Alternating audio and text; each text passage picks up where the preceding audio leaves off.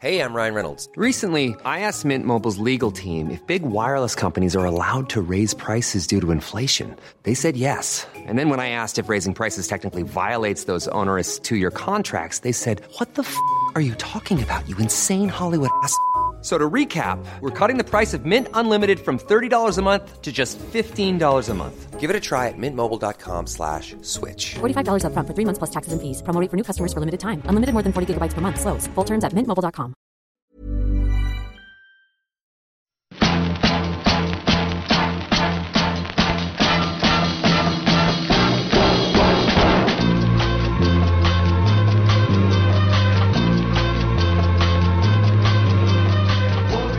Spotzol, le podcast du gravel et du bikepacking, épisode 140, ici Richard Delhomme. Vous avez adoré l'épisode avec Laurent Boursette sur comment réussir en ultra et prendre un maximum de plaisir? Eh bien aujourd'hui, voici l'épisode tant attendu. Comment abandonner et louper son épreuve à tous les coups. Et tenez-vous bien, c'est Eric Leblaché, ouais, l'immense Eric qui va vous raconter ses déboires sur la RAF l'été dernier. Alors détendez-vous et savourez cet épisode avec Eric l'intrépide, toujours au top de la bonne humeur. Et sans plus attendre, donc, Eric Leblaché.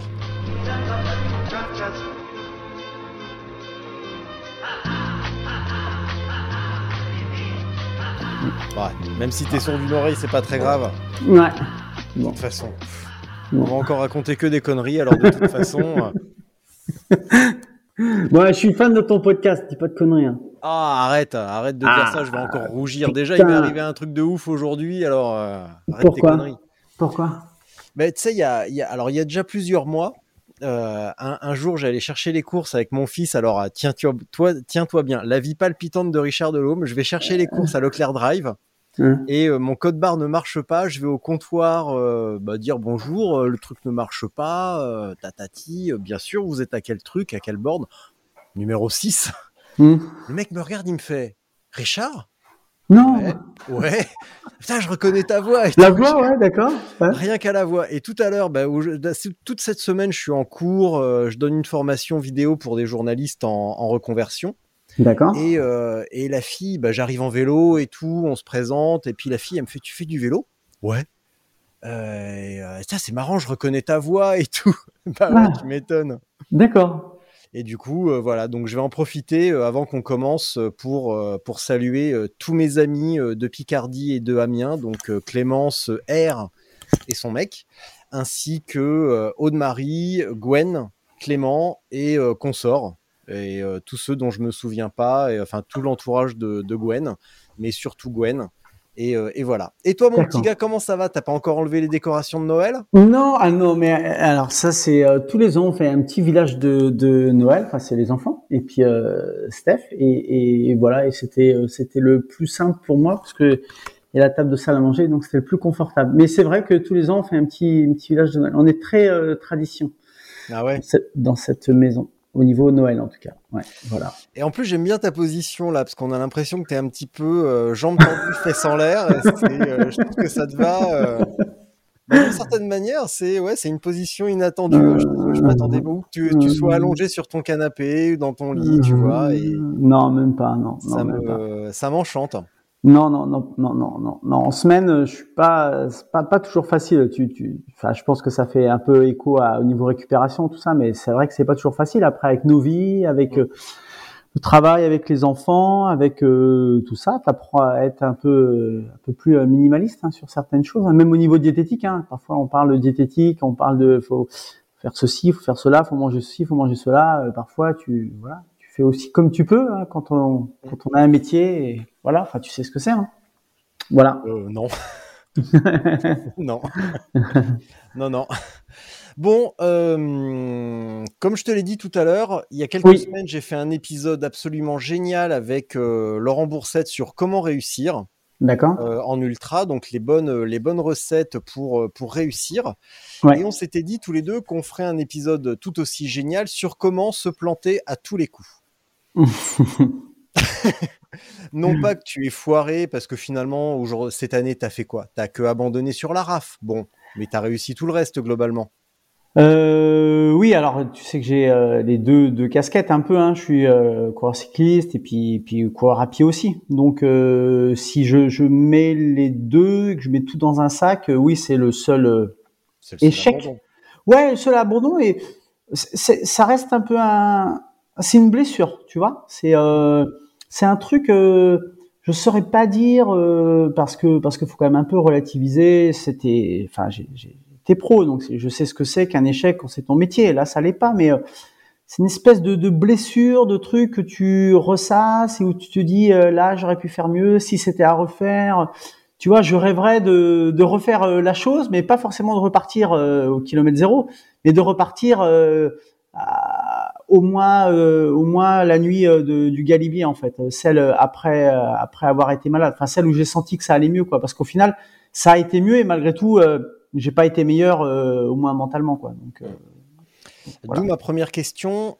Au départ d'une épreuve ultra, ou même d'un, d'un- oui, plutôt d'une épreuve, parce que sur un, sur un périple perso, on n'a pas toutes ces questions. Mais au départ d'une épreuve ultra, est-ce qu'il vaut mieux avoir vraiment la tête ou les jambes? Qu'est-ce qui t'a manqué sur la RAF? T'avais les jambes ou t'avais pas la tête? J'avais pas la tête. Alors j'avais pas la tête. Après c'est relatif. J'avais pas la tête. euh, J'avais euh, quand même des certitudes. J'avais aussi euh, l'envie. euh, J'avais le physique qui fait que tu, tu, tu penses que tu es capable d'eux. Mais euh, un ultra nécessite une concentration maximale du début à la fin et nécessite une prise de une prise de recul permanente en fait sur euh, sur ton avancée, sur ta progression. Et, et à ce niveau-là, j'ai été euh, zéro. C'est vraiment cette partie-là du mental où j'ai été euh, totalement défaillant, tu vois. Et pourtant, je dis ça alors que je suis très très féru de préparation mentale, etc. Mais euh, mais j'ai été euh, j'ai j'ai pas été bon et j'ai pas été aussi capable de me rendre compte que j'étais pas bon.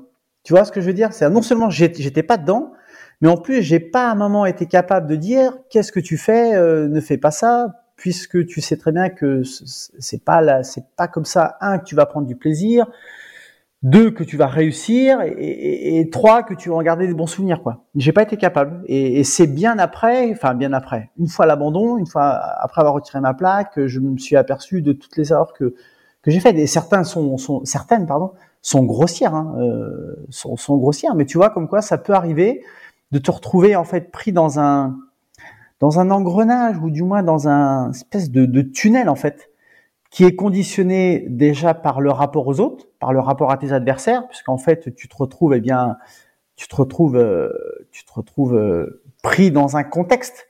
Et, et moi, j'ai pas été capable de rester celui que j'avais euh, promis d'être euh, au départ. En fait, je, je me suis euh, j'ai, ouais, je me suis mélangé à la masse et j'ai, pas été bon. Ouais, j'ai vraiment mentalement, euh, j'ai, pas été là. Alors, il y a plusieurs explications à ça. La première aussi, la première, et à mon avis, la donnée essentielle, c'est que pour réussir, tu parles de la tête et les jambes, pour revenir à ta question, pour avoir la tête, il faut arriver dans un état de fraîcheur euh, optimal. Et ça, je l'ai pas, je, je l'avais pas. J'avais pas cet état de fraîcheur là. Autrement dit, j'étais sur le fil du rasoir. Donc, si tout va bien, c'est parfait. Mais par contre, si tu dois faire face à des difficultés, euh, alors si tu es dans un certain état de fatigue, tu n'as pas euh, la capacité, le sens du discernement. Quoi. Qu'est-ce qui s'est passé alors? Dès, Alors, dès qu'est-ce- le départ, dans, ton, qui dans ton- s'est- dans ton rapport aux autres, qu'est-ce qui n'allait pas? Alors, tu, euh, tu, tu faisais la course contre les autres et absolument avec les autres? Et t'as pas fait la tienne? Qu'est-ce qui s'est passé? Ouais, c'est ça, ouais, je pense. euh, enfin, je suis arrivé, euh, donc, euh, si, on fait un peu l'historique, j'avais j'avais une bonne préparation à vélo, donc j'avais beaucoup de kilomètres, j'avais des certitudes, j'avais un matériel qui me convenait moi, donc c'était peut-être pas celui que d'autres imaginaient avoir, mais moi il me convient, il, il m'allait très bien, cette version un peu minimaliste, j'ai pas besoin d'emmener, par exemple, j'ai pas de sacoche de j'ai pas de sacoche de comment t'appelles ça la sacoche qu'on met au milieu en fait la sacoche de tu vois c'est là. ouais de cadre voilà. C'est là je l'ai pas parce que euh, elle me gêne. Elle me gêne tout le temps. Donc euh, je sais pas les genoux je touche tout le temps. Donc j'ai ni ça ni celle aussi que tu mets au dessus là. Tu sais à hauteur de la potence là. Je l'ai pas celle-là parce qu'elle me gêne aussi. Donc du coup, je suis toujours un peu minimaliste, mais je compense par euh, voilà. Par contre, j'ai des poches bien remplies, etc. Donc bon, bref, j'avais euh, ces certitudes là. Et euh, surtout, j'avais choisi depuis plusieurs mois de participer à un ultra à pied dont l'arrivée était cinq jours avant le départ de la RAF. C'était un 210 km à pied, 100% bitume, avec tous les cols des Vosges à monter et à descendre. Donc ça s'appelle l'U2B, l'ultra des deux ballons. Et euh, j'ai réussi cette épreuve-là. Donc j'avais réussi 50% de mon objectif, qui était donc de doubler. Et euh, mais j'ai laissé des plumes en fait. J'ai laissé beaucoup de fatigue. Physiquement, je m'en suis remis parce que j'étais j'étais j'étais prêt, j'étais surtout conditionné à ça. Mais mentalement, j'étais sec en fait. J'étais j'étais fatigué, j'étais aussi un peu stressé parce que parce que parce qu'on a nos vies euh, nos vies professionnelles, nos vies euh, familiales et donc euh, entre les deux épreuves, j'ai dû gérer aussi pas mal de choses. J'ai dû j'ai dû ne pas oublier de travailler. Derrière, je repartais en vacances, donc je savais que j'avais trois jours, un pour récupérer, deux pour travailler au bureau, trois pour préparer la RAF. enfin bref, j'avais beaucoup de choses dans la tête, beaucoup beaucoup de choses dans la tête. Et lorsque je suis arrivé à la RAF, au départ à Mondelieu, euh, j'ai rapidement pas réussi à trouver ma place. Tu vois, dès le dès le contrôle vélo, je, je sais pas, j'avais j'avais l'impression de pas être à ma place. J'avais l'impression que que que qu'en fait j'avais fait une erreur que, en fait, quand je suis arrivé là-bas et que j'ai vu un peu euh, tout le monde, finalement, j'ai regardé tout le monde. J'ai fait cette erreur-là. Donc, toutes les erreurs, je vais te les dire. Hein. Donc, euh, j'ai fait l'erreur de regarder à gauche, à droite et tout. Et là, je me suis dit, mais qu'est-ce que toi, t'as été faire cette course à pied-là? Tu t'es pas rendu compte? Tu te rappelles plus comme c'est dur, euh, la raf puis après, je me disais, l'autre, Eric, il disait, mais non, sois fier de toi. C'était ce que tu voulais faire. En fait, je voulais le beurre, l'argent du beurre et la crémière, quoi. Je voulais, je voulais l'U2B je voulais la RAF, mais non seulement je voulais la RAF, mais je voulais être brillant sur la RAF. En fait, je voulais être, euh, je voulais être aussi fort que Clément Clisson en ayant euh, passé 33 euh, heures à pied cinq jours avant. Voilà. En fait, en fait, fallait savoir pourquoi je venais à la RAF. Et, et c'est bien ça. C'était bien ça mon problème, c'est qu'en fait, j'ai pas été en adéquation entre mon quotidien, ma préparation et mes, mon objectif sur la RAF. En fait, je me suis planté vraiment à ce niveau-là. Mmh. Euh, j'ai jusqu'au bout pensé que j'allais jouer.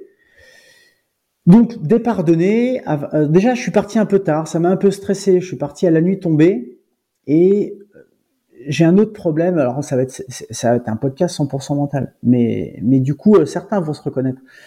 j'ai un petit problème avec la nuit. Alors c'est quelque chose que je corrige, mais j'ai un problème avec la nuit qui tombe. Une fois que la nuit est tombée, j'ai plus de problème. La nuit est il fait nuit, il n'y a pas de problème. Mais la nuit qui tombe me stresse un peu. Euh, c'est-à-dire cette sensation de rentrer dans une autre phase. Je l'ai ressenti aussi à l'UTMB, puisque un mois après, j'ai fait l'Ultra Trail Mont Blanc, et j'ai eu exactement le même problème. Et c'est là où je me suis dit, il y a un truc qui cloche, t'as un problème avec la nuit qui tombe. Donc, euh, je suis parti à la nuit tombée, et, euh, et je suis parti bien, j'avais une bonne allure, et après 10 euh, km, je commençais déjà à regarder le classement. Et, j'en rigole maintenant, mais j'ai commencé à regarder le classement, et puis à partir de là, toutes les demi-heures, je regardais mon classement, je regardais ma position, je regardais si un tel avait gagné 300 mètres sur moi, si l'autre avait gagné 500 mètres sur moi. Et, et à partir de là, euh, les choses, euh, à partir de là, je suis rentré dans un engrenage en fait. J'étais plus moi en fait. J'avais perdu toutes les raisons et toutes les euh, certitudes que j'avais au départ. Voilà. Ça c'est, en fait, c'est très rapidement, je me suis retrouvé de bien. Hein. et donc après, les choses se font et j'avance et, les sensations sont là. Mais mais je suis plus en adéquation avec le plan de vol quoi. Voilà. En fait, c'est bien une c'est une chose, une donnée essentielle euh, que, que, je veux vraiment transmettre aux, copains. Euh, c'est il faut savoir pourquoi vous êtes au départ. Il faut savoir pourquoi tu es au départ. Ça peut être une raison personnelle, ça peut être euh, ça peut être gagner, ça peut être vouloir finir, mais on change pas son plan en cours de route. Et tu as interviewé Clément quelques semaines après, mais moi je l'ai écouté quelques mois après ce podcast-là. Et il m'a fait sourire parce qu'il m'a dit que constamment il a changé de plan de vol. Je sais pas si tu te rappelles de ça. Il a dit ça. Et, et moi, c'était exactement ça. J'ai changé de plan constamment. Et il est allé à l'échec et moi aussi. C'est peut-être une, il y a peut-être un message en tout cas dans ça. Bon, en tout cas, moi, ce que j'aime, c'est quand on pose les questions à ma place, parce que là, je viens, je viens de poser, de, de- d'écrire quelques questions. Euh, J'étais pas en train de répondre à mes mails. hein. Donc, pourquoi on est là? C'était la dernière. Euh, donc, savoir pourquoi on est là et euh, pourquoi, bah, pourquoi on est, euh, pourquoi on fait ça, pour quelles raisons, et c'est ça Mm. qui aide à passer les, les moments difficiles. Mm. Ouais, oui, oui, c'est c'est Et t'avais oublié, t'avais oublié ta bonne raison? T'as pas été capable de t'en souvenir? J'ai pas été capable de de savoir la capacité physique que j'avais au départ, c'est-à-dire de m'en souvenir et donc de me de, de me de me persuader que euh, et de comment de de de, de, de valider le fait que j'étais pas là pour gagner en fait. Enfin voilà, c'était pas mon objectif en fait. Si ton objectif il est de gagner la RAF, en aucun cas, grand Dieu, tu fais 210 km à pied cinq jours avant. Voilà, c'est même ridicule de le dire. C'est tellement ridicule que j'ai même pas été capable de l'analyser en fait euh, sur le vélo ça. Mais et, et pendant six mois, euh, je, je, je le fanfaronnais, c'est-à-dire je suis pas là pour euh, jouer la RAF. Mon objectif c'était de doubler les deux. Mais lorsque je me suis retrouvé au départ, j'ai joué en fait, j'ai joué parce que tu retrouves euh, tu retrouves des concurrents et puis et puis puis voilà, tu, tu te souviens des, des bons souvenirs quand tu as fini cinquième en 2020 et donc et donc après voilà, tu prends le départ et puis c'est parti. Et en fait, j'ai oublié euh, je me suis perdu en fait, je me suis perdu en cours de route euh, à cause des autres aussi, à cause de la concurrence, à cause de mes premières sensations qui étaient plutôt bonnes. Est-ce que Et c'est vraiment à cause des autres? Ben, quand je te dis à cause des autres, dans le sens tu où t'es laissé griser par l'événement et le départ rapide de certains, mais est-ce que C'est vraiment de leur faute si tu as voulu les suivre? Non. Non. Euh, alors, non, mais, mais si tu veux, tu te retrouves dans un. Euh, je prends l'exemple de la première nuit. Euh, moi, je, je m'arrête toujours dormir un petit peu. J'ai besoin de des petites siestes de 5 minutes, 10 minutes, ça me va très bien. Je m'arrête. J'ai une, stratégie qui est un peu toujours la même parce que je m'endors très rapidement. Donc je, je m'arrête, je sors mon téléphone, je mets le réveil, 6 minutes, je mets mon réveil sur le corps en vibreur et je, je m'endors euh, tout de suite. Et ces 5 minutes-là me font du bien, bien plus que 20 minutes, 25 minutes. En fait, j'ai l'impression de rentrer dans un autre cycle si je fais 20 minutes, 25 minutes.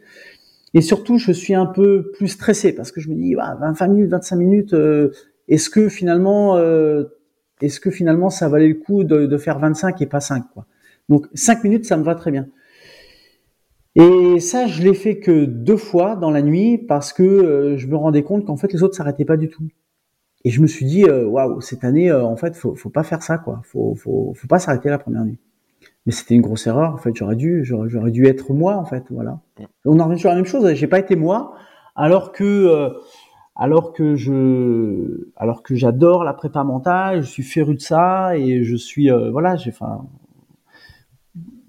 j'ai, j'ai, ouais, j'ai, j'ai pas, je me suis trompé. Je me suis trompé, Richard. Voilà. C'est pas grave, Eric. Non, ouais, mais tu sais, ça reste, euh, voilà, c'est un petit peu, ça a été un peu une blessure parce que, euh, euh, parce que donc comment les choses ensuite se font. Le lendemain, donc on, le lendemain, le lendemain, ouais, c'est ça. Le lendemain, on arrive sur le Vercors. Là, j'avais de bonnes sensations aussi. Je remontais au classement, enfin, je sentais que c'était bien. Mais malgré tout, j'ai jamais pris vraiment le plaisir. J'arrivais pas à trouver le plaisir en fait, parce que j'étais constamment dans cette notion de performance, dans cette notion de classement. J'arrivais pas à me situer par rapport aux autres, à la concurrence. Je savais pas si, parce qu'en fait, j'avais j'avais perdu mon plan de vol en fait. J'étais entre, j'étais le cul entre deux chaises quoi. Donc euh, donc j'avançais euh, au rythme un peu des autres au final. Et puis euh, il y a eu une autre erreur, mais euh, finalement celle-ci je l'avais pas senti venir.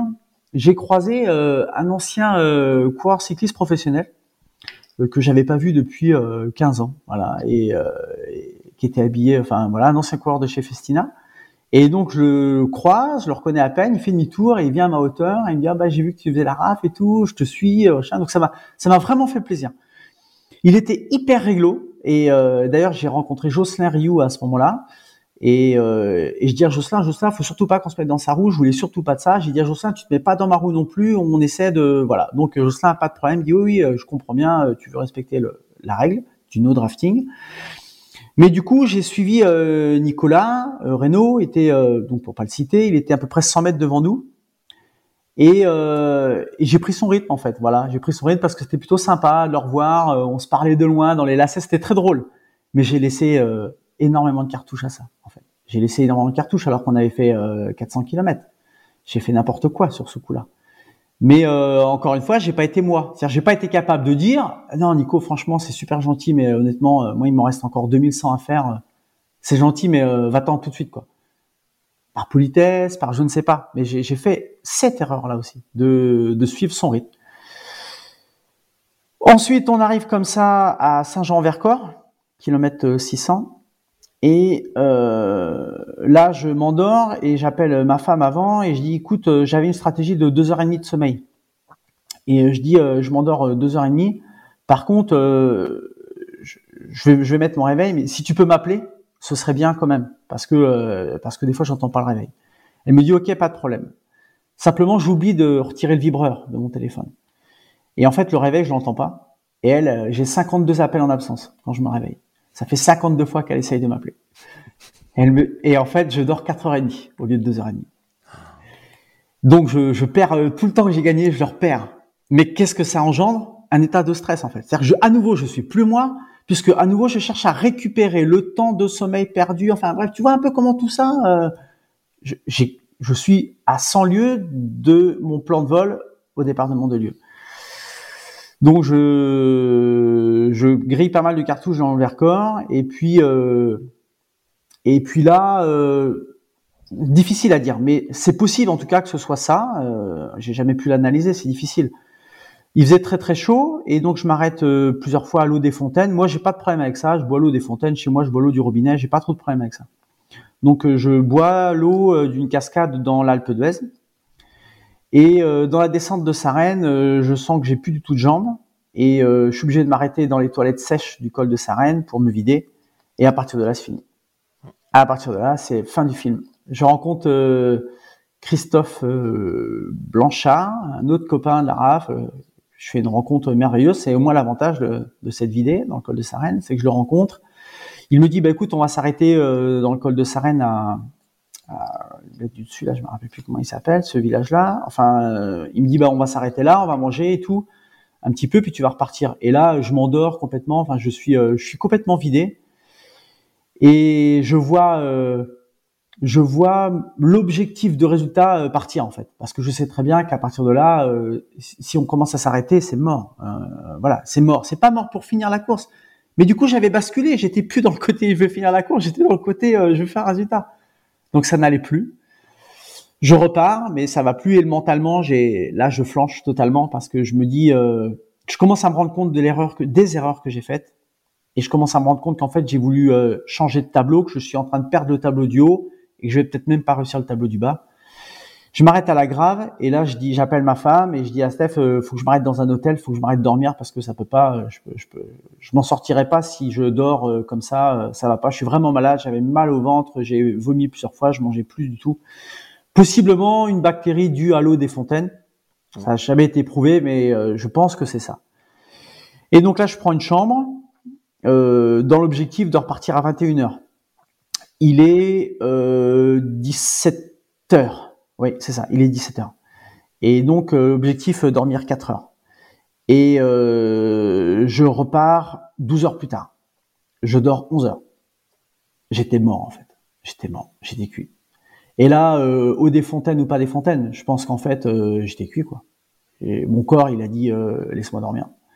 Donc, à partir de là, le lendemain, j'ai essayé de, refaire surface, mais j'étais euh, très loin au classement. Enfin, j'étais très loin. En fait, je, bref, je m'en foutais d'être loin au classement, c'est ça le pire. Mais, mais du coup, j'avais taquiné un truc. Enfin bref, euh, j'étais loin, ça me convenait plus. J'étais toujours en train de me retourner, de voir un tel qui revenait sur moi. Je me disais putain, t'avances plus. Je voyais le mec, tous ceux qui me doublaient, ils avaient le sourire, la banane, ça va, c'est super. T'as vu la c'est super, hein, c'est génial. Hein. Et moi, je me disais non, c'est de la merde en fait. Ça me fait chier d'être là en fait. Juste, ça me faisait chier d'être là quoi. J'avais j'avais changé alors que cette course, je, je, je, je, voilà, je l'aime. Mais j'étais, euh, voilà, ça me faisait gravement chier d'être là. Et, et puis voilà, les kilomètres ont passé, passé. J'étais de moins en moins euh, dedans. Euh, je me suis arrêté au McDo à Megève. J'étais encore moins dedans. Enfin, j'avais permuté. Et puis après, j'avais vraiment plus de force, plus de force du tout. J'ai posé pied à terre plusieurs fois dans le col de la Colombière. Et là, j'ai dit stop. euh, j'ai dit ça va plus euh, parce que parce que ça ressemble. Ta course ne ressemble plus à rien. Et c'est là où je regrette parce que parce que euh, j'ai quand même vu après les classements, j'ai vu Clémence par exemple, la Belge, là, je me rappelle plus fin de son nom, mais Elle a un nom belge beaucoup trop ouais, compliqué. si, si c'est une Belge, c'est forcément Van quelque chose, donc euh, ah, c'est ça. Van der Bon. Je me suis entraîné six mois avant de le dire correctement. donc, Voilà. euh, Donc, euh, quand je vois Clémence qui était très loin derrière moi encore et qui est parvenue au bout au prix d'un courage euh, monstrueux, mais je me dis j'aurais peut-être dû euh, à nouveau dormir 12 heures et puis repartir et, et j'aurais terminé la raf et j'aurais été super fier. Mais en fait, j'étais pas dans cet esprit-là. Je l'étais, je, je l'avais pas. Et pour le retrouver, il aurait fallu que j'aie le sens du discernement et le sens du discernement, je l'ai récupéré qu'après trois ou quatre jours en fait. J'étais, voilà, j'étais, j'étais, j'étais happé par euh, des éléments extérieurs. Euh, fatigué au départ, donc euh, pas en capacité à un moment de me mettre une claque au visage et de dire arrête Eric, tu fais n'importe quoi. Et euh, ma petite famille euh, m'a senti un peu en perdition en fait. Quand je dis ma petite famille, c'est très simple. Hein, j'ai, c'est un peu comme dans Qui veut gagner des millions. Hein, j'ai trois jokers. Hein, j'ai euh, ma femme, mon, fils et ma fille. Et les trois euh, ont senti que j'étais un peu en, perdition et ont rapidement euh, pas trop cherché à ce que je continue quoi. Je sentais que je sentais qu'il qu'il y avait de la détresse un peu, si tu veux, dans leurs yeux quoi. Tu vois, je sentais qu'ils ils se disaient il fait n'importe quoi. Il est, il a, il a, il a, il a pété un plomb quoi. Ouais, voilà, j'ai déraillé. Donc euh, arrivé à la base de vie de euh, 1200, là, c'est Saint-Jean-d'Oussin. J'ai dit j'arrête. J'ai dit j'arrête. Après je me suis dit ah, qu'est-ce que je fais? Je repars, je repars pas. Et, et en fait, ça me faisait chier, trop chier d'être là. J'ai posé mon truc, un quart d'heure après, j'étais parti. J'avais juste envie de partir, en fait. J'ai pris le premier train, euh, ils acceptaient pas un vélo sans housse, j'ai pris une amende, je m'en foutais, en fait. Je voulais juste partir, je voulais rentrer chez moi. Je voulais fuir, je voulais fuir, euh, j'avais un peu honte, en fait. Pas honte de, de, de mon classement, hein. j'avais honte d'avoir fait ce que j'ai fait. J'avais honte de m'être euh, troué, en fait, d'avoir... euh, de ne pas avoir réussi à, euh, à, à faire et à être euh, qui je suis euh, 364 jours par an quoi mais là j'ai raté voilà voilà l'histoire alors pour te dire c'est encore une blessure parce que il m'arrive encore de dire à, la grave j'aurais dû faire comme ça au McDo de Megève, j'aurais dû euh, faire comme ça et surtout j'aurais dû encore dormir, encore dormir et euh, rêver juste à euh, terminer, terminer. Et puis, et puis tiens, non, non, je vais t'avouer aussi un autre truc, un autre truc parce que c'est une erreur que peut-être certains peuvent faire. Je, elle est intéressante cette erreur-là. C'est qu'en fait, j'avais planifié, ouais, planifié l'après Raph. Tu vois ce que je veux dire? C'est-à-dire que je, on s'était dit en famille. Ouais, écoute, euh, l'année dernière, je suis arrivé vendredi matin. Euh, on part, euh, je pense qu'on peut réserver à partir du dimanche. La location, je pense que c'est bon. Au pire, j'arrive samedi. dimanche, on part en vacances. Et chemin faisant, je m'apercevais aussi que j'allais foirer ce plan de vol-là. Et donc, je me suis dit, merde, putain, les enfants, quand même, je vais leur ruiner euh, deux jours de vacances. Ok, papa, il fait la raf et tout, mais euh, en fait, j'avais planifié l'après, et donc l'après m'a mis une pression supplémentaire, en fait. Le fait de dire, faut absolument que j'arrive samedi parce que dimanche, on part en vacances. Et ça, c'était une autre erreur. C'est une erreur, voilà, je le dis, c'est une erreur qu'il faut pas faire. faut pas planifier l'après, en fait. Euh, Tu as jusqu'au mardi pour arriver, de mémoire. Et bien, jusqu'au mardi, tu prévois rien. Voilà, tu dis, je sais pas, peut-être, peut-être je vais arriver mardi. Donc, et cette erreur-là, elle m'a aussi, elle, euh, tu sais, après ton, ton, ton cerveau il débranche pas quoi. Donc euh, voilà, tu remues, tu remues, tu remues, tu remues, et voilà, je remuais ça aussi. Ça m'embêtait aussi un peu pour les enfants, euh, de dire bah voilà, ils vont rater euh, du jour de vacances. Voilà. Ça joue aussi. ça. Bon, ça va sinon? Ah oui, alors depuis oui. Alors oui, bien sûr, depuis Richard, ça va très bien. Pourquoi? Ah, Pourquoi ça va? Non, mais c'est vrai parce que là, du coup, je vais faire pleurer Chemien. Hein. Euh, euh, parce qu'en fait, j'avais un truc derrière qui était exceptionnel, c'est que j'avais euh, l'UTMB, l'Ultra Trail du Mont Blanc, et euh, j'avais terminé une fois en 2017. Et donc cinq semaines après, j'avais ça. Donc très rapidement, je me suis dit, écoute, ta revanche, tu la tiens, c'est l'UTMB. Alors, un, j'ai posé le vélo pour ne le reprendre que fin octobre. Pendant trois mois, j'ai pas touché le vélo, plaque de cadre encore sur le vélo, les sacoches, euh, euh, voilà, les pâtes de fruits à l'intérieur et le gel qui a coulé partout. J'ai pas touché le vélo. J'allais te dire, je l'ai pas nettoyé, mais je nettoie jamais mon vélo, donc ça c'est pas. Bon, le vélo, il a pas bougé. Et donc j'avais l'UTMB euh, derrière, et donc j'ai tout, j'ai tout jeté sur ça. Et je suis arrivé à l'UTMB, euh, tout le contraire de, de la RAF en fait. J'étais heureux de tout. Euh, j'ai pris, j'étais comme un comme un gamin. Et j'ai fait 400 places de mieux qu'en 2017 et j'ai fait un bon chrono et j'ai pris du plaisir. J'ai couru les derniers kilomètres, je courais toujours et, voilà, j'ai voilà, j'ai pris ma revanche euh, à pied cinq semaines plus tard. Malgré tout, j'ai ressenti encore cette euh, ce problème de la nuit qui tombe. Euh, ça dure deux heures à peu près, hein, mais le fait de basculer là me joue des tours et il m'a joué des tours la première fois, la première nuit pardon, après 35 kilomètres, ouais je crois, c'est après Valorcine. Non, après les contamines au premier ravito après les contamines, où là la nuit est tombée j'ai senti, euh, j'ai eu peur et j'ai appelé euh, ma femme et là j'ai pleuré comme une madeleine et j'ai dit euh, je, je, je, vais, pas y arriver, je vais pas y arriver, euh, mais il est hors de question que j'abandonne, c'est pas possible quoi. Donc elle m'a dit euh, voilà, elle a trouvé les mots, elle m'a dit calme-toi surtout et et voilà, j'ai eu besoin de me, j'ai pleuré comme un gamin de, de, de stress en fait parce que parce que je m'étais dit si j'abandonne l'UTMB, la RAF plus l'UTMB, là ça va être difficile. Là, ça va c'est compliqué. Donc en fait, c'était c'était hors de question que j'abandonne. Mais euh, la nuit m'a fait peur. Et la deuxième nuit, j'ai failli aussi avoir ça, et là, euh, j'ai su trouver, euh, voilà, j'ai passé le coup de fil à l'ami et j'ai su m'en sortir. Mais je sais que c'est un problème pour moi la nuit qui tombe, et donc je, je, travaille depuis sur ça, et c'est c'est passionnant parce que parce qu'il y a il y a des raisons, des raisons mentales, des raisons aussi euh, physiologiques, le corps, euh, mon corps, il réagit euh, comme ça à la nuit tombée. par exemple, je peux avoir un état de fatigue, je peux bailler vers 21h, 22h, même là, tu vois, ce soir par exemple, je veux dire à 21h, je vais être fatigué, et à minuit, je le suis plus. Il faut que je passe ce cap là. Voilà, j'ai ce cap de la nuit qui tombe autour de, ouais, c'est ça, la nuit qui tombe. Là c'est pas, c'est plutôt, mais autour de 20h, 21h, j'ai toujours ce problème là. Donc il faut que je corrige ça. Quoi. Et bref, l'UTMB, ça a été super. Et puis après, j'ai pris le départ du Raid de l'Archange, 305 km à pied, quatre semaines plus tard, et j'ai aussi réussi. Donc euh, derrière, ça n'a été que des que des réussites. Donc euh, donc j'ai tourné la page de la RAF et en, gardant ce, ce, petit goût de voilà d'inachevé qui fait que euh, que je suis réinscrit.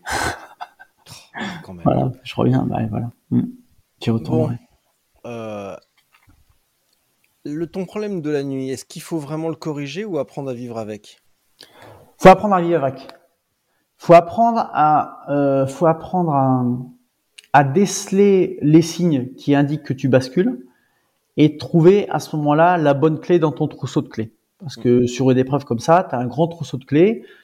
Euh, plus tu as de réponses aux problématiques, mieux c'est. Donc plus tu as de clés dans ton trousseau de clés, mieux c'est. Et et donc, il faut être capable de se poser, de souffler, de prendre justement ce, ce, ce recul-là, euh, ne pas avoir peur, pourquoi pas, d'appeler euh, d'appeler un ami, hein, d'avoir un, une personne extérieure. Euh, D'ailleurs, ça, je le conseille en ultra. Je pense que c'est important. Euh, c'est pas à l'heure de, enfin, je veux dire, c'est pas, pas de la triche à ça. D'appeler quelqu'un, d'appeler un proche, d'appeler un ami, mais d'appeler de préférence quelqu'un qui est totalement extérieur à la chose.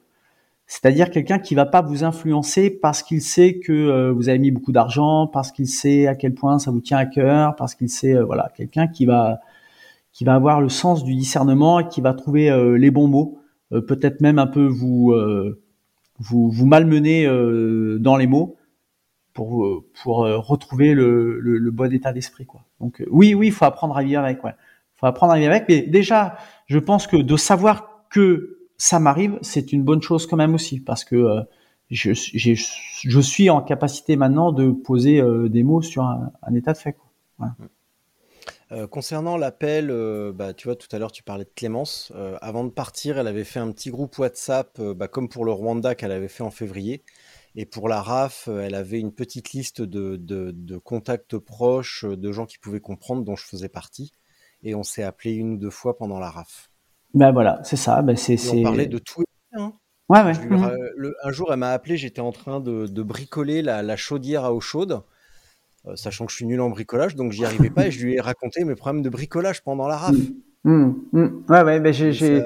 Ouais, ouais, je comprends. Parce ouais. que ça fait du bien aussi, tu vois, de, de oui. parler d'autres choses, de pas dire ah là là, ça doit être dur, hein, puis, ouais. euh, puis c'est long, hein, puis c'est vachement bien ce que tu fais. Hein.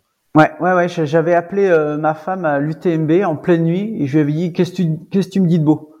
Et donc elle était vachement étonnée. Ben, je lui dis parle-moi, raconte-moi, je sais pas, qu'est-ce que tu as de beau à me dire? Je sais plus ce qu'elle m'avait raconté et, ça m'avait, euh, ça m'avait occupé. Ouais, ouais, bien sûr. Il faut, faut être il faut avoir ça dans sa dans sa besace en fait, euh, avoir ce la capacité de passer euh, quelques coups de fil.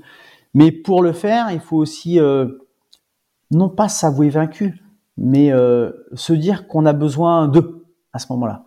Et peut-être aussi que sur la RAF, la première nuit, j'ai j'ai peut-être pensé que c'était trop tôt pour déjà le faire et que, que c'était étonnant, que ça se faisait pas, que que, se sentir un peu en difficulté après 100 km, c'est pas normal. Enfin, en même temps, qu'est-ce que la normalité sur une course comme ça? Mais euh, voilà, il, faut, il faut aussi être en capacité de, de sentir qu'on a besoin d'eux. Et ça, j'ai pas. Peut-être aussi euh, par ego, parce que faut, faut, voilà, peut-être que j'avais un peu un ego. J'étais peut-être un peu trop sûr de moi euh, au départ de la RAF en me disant, écoute, ça va le faire voilà, c'est guère que 2600 km, tu sais faire, etc.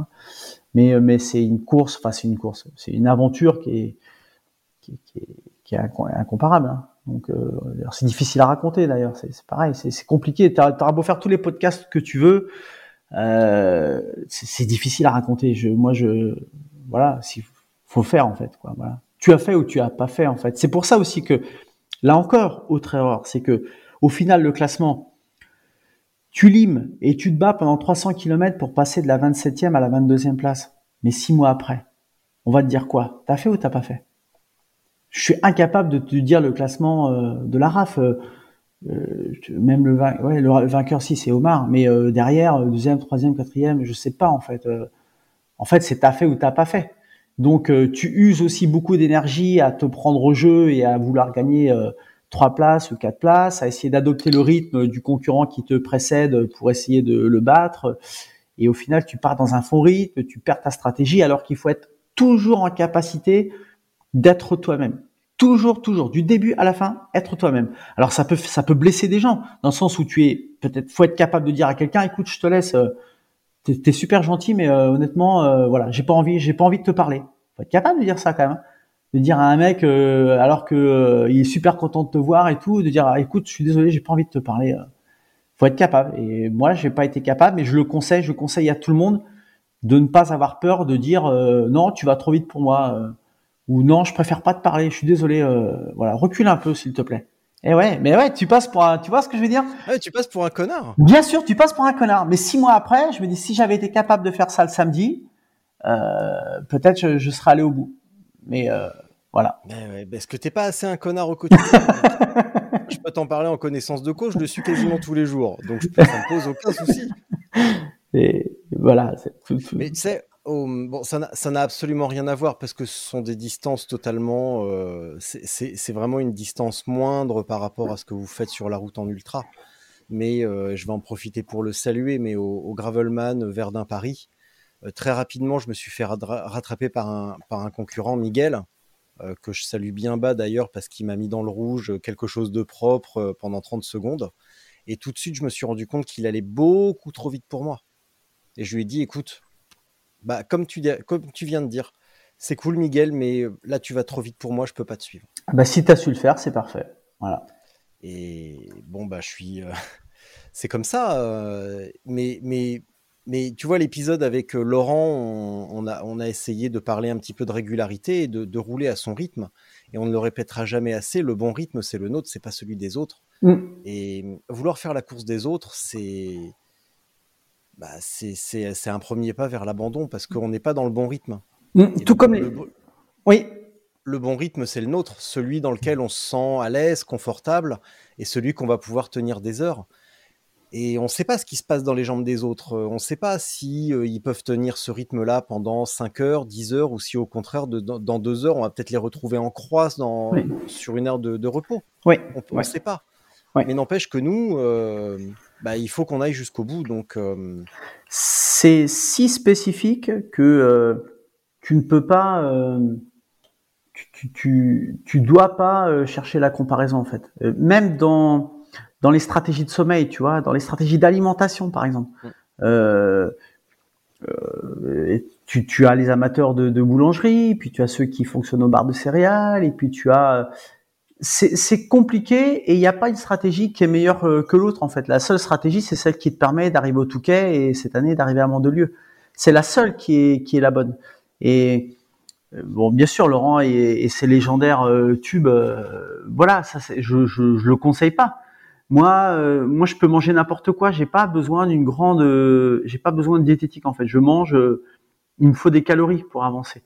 Donc, euh, j'ai pas besoin de, ces produits diététiques. Euh, je, je n'en ai pas besoin et j'ai pas, j'ai besoin d'avoir envie de manger. Et ces choses-là me donnent pas envie de manger. Donc, euh, tout comme, et c'est vrai que maintenant, chemin faisant, je me rappelle aussi d'une autre erreur que j'ai faite. Et du coup, c'est très intéressant ce podcast parce que je pense que les gens vont apprendre, j'espère, quelque chose, des choses. Autre erreur aussi de ma part, euh, je m'étais dit parce que je bois toujours euh, que de l'eau sur de l'ultra. Euh, parce que bah, le sirop c'est compliqué. Autant sur un entraînement, sur une épreuve classique, je peux.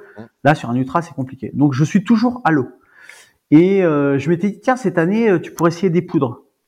Euh, donc, j'ai testé sommairement euh, de la poudre. Et je suis parti avec ça. Et je pense que ça m'a aussi un peu retourné le ventre. Ça a contribué un peu à me retourner le ventre. Et mentalement, ce goût-là euh, ne me rappelait rien, si tu veux. Tu vois ce que je veux dire? C'est, c'est, c'est... Il y a un petit moment de réconfort aussi qu'on doit se trouver avec la, la nourriture, avec la musique. Je sais plus qui m'avait ouais, dit ça, ouais. mais il faut trouver un petit refuge, tu vois, dans la musique, dans, ouais. euh, dans ce qu'on va écouter, dans une émission, dans, dans la nourriture, dans, dans, mmh. dans des sensations, dans n'importe mmh. quoi. Un petit, euh, un petit refuge où on se sent bien, même si on a mal au cul, même s'il fait froid et tout on appelle quelqu'un, on appelle un, on écoute un truc et, euh, et d'un coup, bah, c'est le petit réconfort, tu vois, comme, euh, comme quand on allait en colo ou, euh, ou, moi chez les scouts et que je détestais ça. et, et puis que bah, je prenais, bah, je vais pas vous raconter ma vie chez les scouts, hein, mais, donc, je m'étais enfui un jour et que j'étais allé dans une maison, c'était lundi de l'étape de repos sur le tour. J'avais 13 ans, je crois, ou 14 ans, et euh, j'étais resté à regarder les reportages de l'après-midi, c'est la journée de repos. Mmh. C'est la seule chose qui m'a fait du bien, quoi. Mmh. C'est de regarder du vélo à la télé, déjà. Et, et, et tu sais, ce qui est drôle, c'est que euh, à, à, écouter, à m'écouter, on doit se dire, mais en fait, euh, il était, enfin, il, il, est un peu, un peu débutant quand même. Alors que c'est ça qui m'impressionne, c'est que ouais, tu as été ben pro. Ouais et ouais. en plus, t'as pas été. Alors, je sais que l'expression va choquer certains et ne va pas plaire, mais t'as pas été un petit pro en plus. C'est ça qui me sidère. Mm. C'est que t'as pas été un porteur d'eau. T'as mm. as, fait, si mes souvenirs sont bons, t'as fait un top 15 sur la Vuelta. Mm. Et c'est oui. ça, qui, ça qui me sidère. Et c'est ça aussi qu'il est bon de rappeler. C'est que c'est pas que les jambes. Et que là, si on fait la somme de toutes les erreurs, globalement, t'as fait toutes les erreurs d'un débutant euh, qui gère mal ce qui se passe dans sa tête, alors que t'avais les jambes. Oui, et alors que j'avais fait cinq l'année d'avant, donc je savais, enfin ouais. j'avais la clé, si tu veux, je savais quand même euh, ce que c'était, mais euh, j'ai été pris dans un engrenage. En fait, pour faire en, en deux phrases, j'ai été pris dans un engrenage et j'ai pas eu le sens du discernement, j'ai pas eu la capacité de m'élever pour regarder ce que j'étais en train de faire et de dire ah, alors ça corrige, ça corrige, ça corrige. J'ai été pris dans le dans le flot, dans le flux, mmh. et comme j'étais fatigué j'ai jamais réussi à, à, me contrôler et, et, et, voilà. Et puis après, euh, après, après, quand t'es trop bousculé, c'est un peu comme un boxeur, quoi. Hein. Euh, quand t'en, t'en prends euh, de trop, t'es dans les cordes. Et après, quand t'es dans les cordes, il faut, voilà, faut jeter l'éponge pour euh, pour recommencer le combat. Quoi. Après, t'es pas capable de, de quand t'étais deux trois fois dans les cordes, t'es pas capable de repartir et de voilà et de, et de mettre l'autre KO. Hein. Bon, euh, évidemment qu'il y a les 200 km, mais euh, est-ce qu'il n'y a pas aussi les 5 jours euh, précipités entre les deux où tu n'as pas eu le temps de te poser, de souffler et de prendre réellement du temps pour toi? Tu as couru à droite à gauche, Là aussi, tu as fait la course des autres, si on peut dire. T'as pas joué ta récup? Non, bah, bon, ça, je le savais, hein, je savais que ça allait être un petit peu compliqué, qu'il fallait donc tout rentrer dans un chausse-pied, c'est ce que j'avais dit un peu, tout rentrer dans un chausse-pied. Et ça, je, je le savais, mais euh, je, je pense que malgré tout, je- c'était pas mal. J'ai jamais été, euh, j'ai pas raté quelque chose. Je, je suis pas parti en disant, mince, j'ai oublié de faire ça. Euh, simplement, euh, simplement. euh, j'avais un sac de billes qui était euh, qui était à la limite en fait. Il fallait pas que j'en perde de trop quoi. Et euh, encore une fois, ça pouvait passer, mais il fallait pas qu'il y ait un grain de sable. Le grain de sable, c'est l'eau des fontaines quelque part. C'est ça en fait le grain de sable. Parce que le reste, même si je, même s'il y a des erreurs, pour l'instant, je m'en rends pas compte en tout cas. Là où je me rends compte, c'est que je dois faire face à un imprévu euh, et que j'avais même pas imaginé d'ailleurs, c'est-à-dire euh, tomber malade en quelque sorte. Ouais, quand même, tomber malade rapidement. Et là, euh, là, j'ai, là, j'ai pas, j'ai, là, j'ai, là, je suis sorti là en fait. J'ai paniqué, j'avais pas j'avais pas cette clé-là à mon trousseau. J'avais jeté beaucoup de billes avant, et donc euh, là, j'étais, j'étais, ouais. En fait, j'avais pas pensé que ça pouvait m'arriver. En fait, j'avais pas, euh, j'avais pas imaginé ça. En fait, c'est pour ça que je dis, plus tu plus tu maîtrises de paramètres et plus tu as imaginé des circonstances de course en imaginant aussi la réponse, plus tu as fait tout ça avant le départ, mieux c'est. Et, et ça, je l'avais pas imaginé. Voilà. Ça, je l'avais pas imaginé. Mais dû aussi à la, la fatigue. Donc ces cinq jours-là, euh, oui, en effet, c'était court, c'était court, c'était présomptueux, c'était peut-être euh, un peu orgueilleux d'enchaîner euh, les deux épreuves. Mais j'avais dit c'est ça ou rien parce que moi je suis cycliste, mais je suis coureur à pied. Les deux épreuves me faisaient rêver. Et, euh, et, et en 2022, je ferai toujours, enfin je fais toujours et de la course à pied et du vélo. Simplement, je suis pas, je suis pas bébête quand même. Donc euh, j'ai tiré des enseignements pour euh, la RAF. En plus, je devais pas du tout y aller, donc c'est un peu, un peu un concours de circonstances qui me ramène ici, quoi. Voilà. Un concours de circonstances dû au vélo d'ailleurs. Bon, bah, on y reviendra après. Attends, Oui. je vais noter. Ouais. Parce que je note mes, je note mes questions quand même. hein. Je suis pas assez bon pour les garder en mémoire. Ça, Mm. je laisse à des podcasteurs bien plus expérimentés, talentueux et intéressants. Voilà. Bon, par contre, néanmoins, tu as dit un truc tout à l'heure. C'est que dès le départ, pendant la course, tu regardais le, le classement. Dès le Mm. kilomètre 100, tu regardais le classement. Grave. mais aussi Mm. dès le contrôle du vélo, tu Mm. regardais les autres. Ouais. Grave erreur. Ah ouais, oui, bien sûr. Mais de toute façon, euh, c'est un pod- podcast, tu peux l'appeler grave erreur. Ouais. Euh, ouais, bien sûr, grave erreur. Ouais. Grave erreur, mais aussi euh, bon, c'est normal. Tout le monde se s'épille un, un petit peu et et euh, et moi j'étais un peu dans le doute en fait. J'ai- J'ai personne Ah, ne m'a on, on y vient. Ouais, mais personne ne m'a fait. euh, si tu veux, il y a rien qui euh, me faisait dire euh, tu t'es trompé dans, euh, dans dans tes pochettes, par exemple, puisqu'on parle de, bikepacking et tout à l'heure je te parlais de la sacoche de cadre là. Euh, non, je doutais pas de ça. Moi, je euh, je suis habitué un peu. euh, en fait, je, je je me réjouis plutôt que de me euh, me contenter dans la vie déjà. Donc en fait, euh, il me faut pas grand chose. J'ai pas besoin de grand grand chose, même pour faire 2600 km. J'ai pas besoin de euh, euh, j'ai pas besoin de qu'est-ce que je peux te dire j'ai pas un deuxième cuissard par exemple dans ma dans ma sacoche qu'est-ce que j'ai dans ma sacoche? Alors bien sûr il faut pas oublier quand même que la RAF permet euh, d'avoir un sac euh, pour traverser les Alpes en tout cas en 2021 en 2022 je sais pas trop comment ça va se passer mais dans ma sacoche j'ai un kawaii donc bien sûr imperméable des gants longs couvre-chaussures ça toujours euh, deux batteries externes euh, un peu de réparation, mais pas énorme parce que je suis pas un grand bricolo et, euh, voilà, donc ça j'ai pas énorme. Et après euh, j'ai euh, Abivi, voilà. Et euh, c'est à peu près euh, tout, hein, c'est à peu près tout. Enfin j'ai pas et des jambières, pardon, des jambières, voilà. Mais j'ai pas un deuxième cuissard, euh, j'ai pas une veste manche longue, euh, j'ai pas, euh, voilà, j'ai pas un certain nombre de choses que les autres coureurs euh, ont.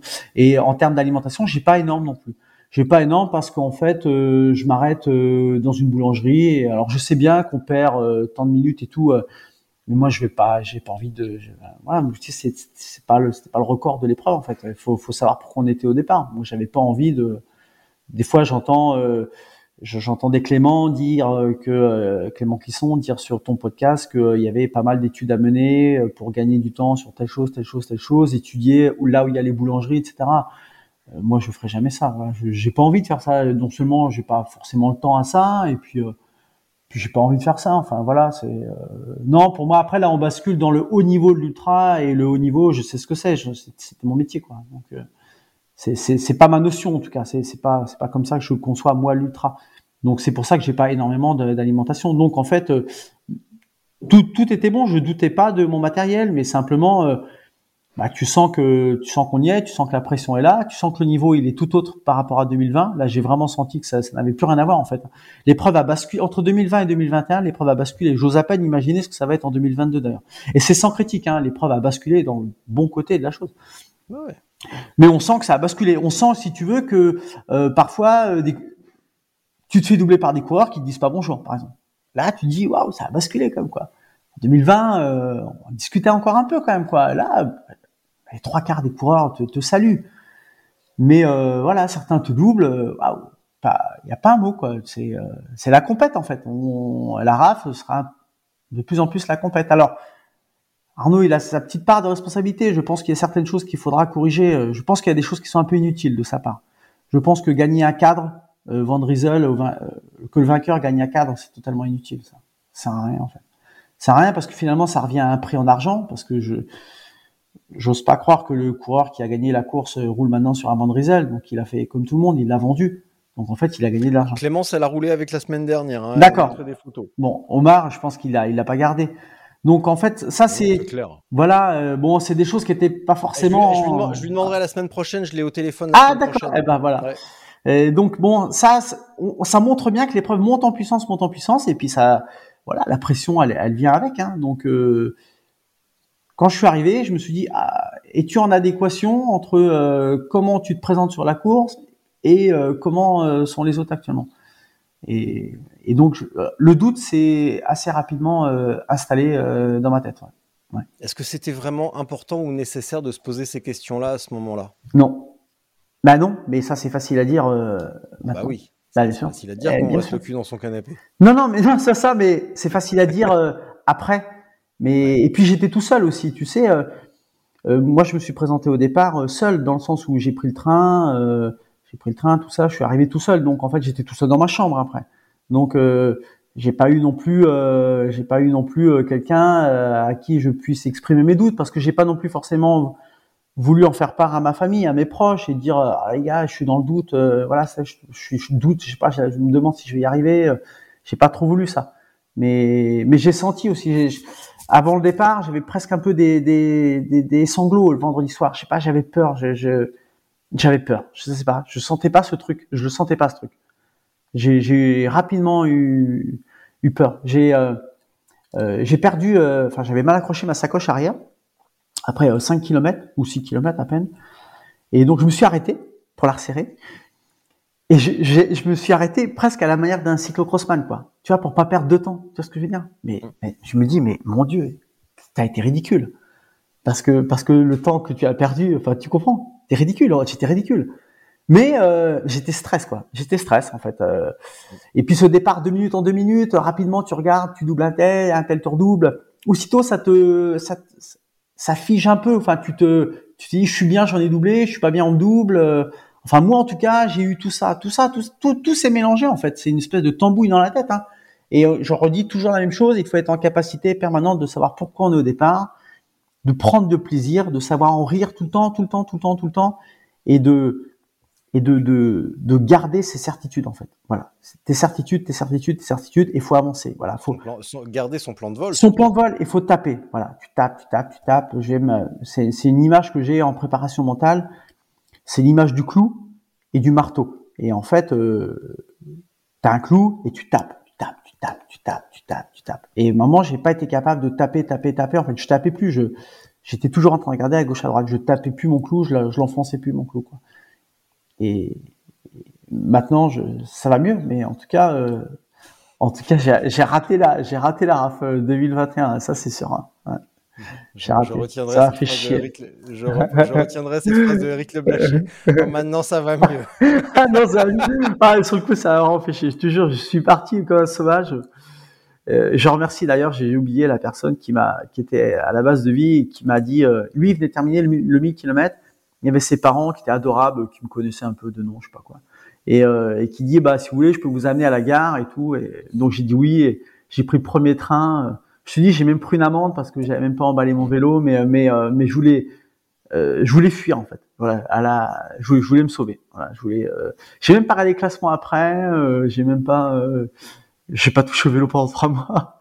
voilà, je, j'étais, j'étais dégoûté en fait d'avoir foiré ça, d'avoir été aussi nul. Alors, parce que aussi, enfin, voilà, j'ai fait quand même, j'ai fait un peu de vélo quand même dans ma dans ma vie, quoi. J'ai connu un peu d'autres. Je dire pourquoi t'as pas appelé Marc Madio à ce moment-là? Euh, Voilà, ouais, tu vois ce que je veux dire. J'ai fait quand même d'autres épreuves que que la Race Cross France et c'est pas lui faire injure. Et j'ai pas fait non plus euh, des trucs de fou, mais mais mais mais mais voilà, j'avais déraillé quoi. J'étais plus dans le truc quoi. J'étais j'étais pas dans le truc.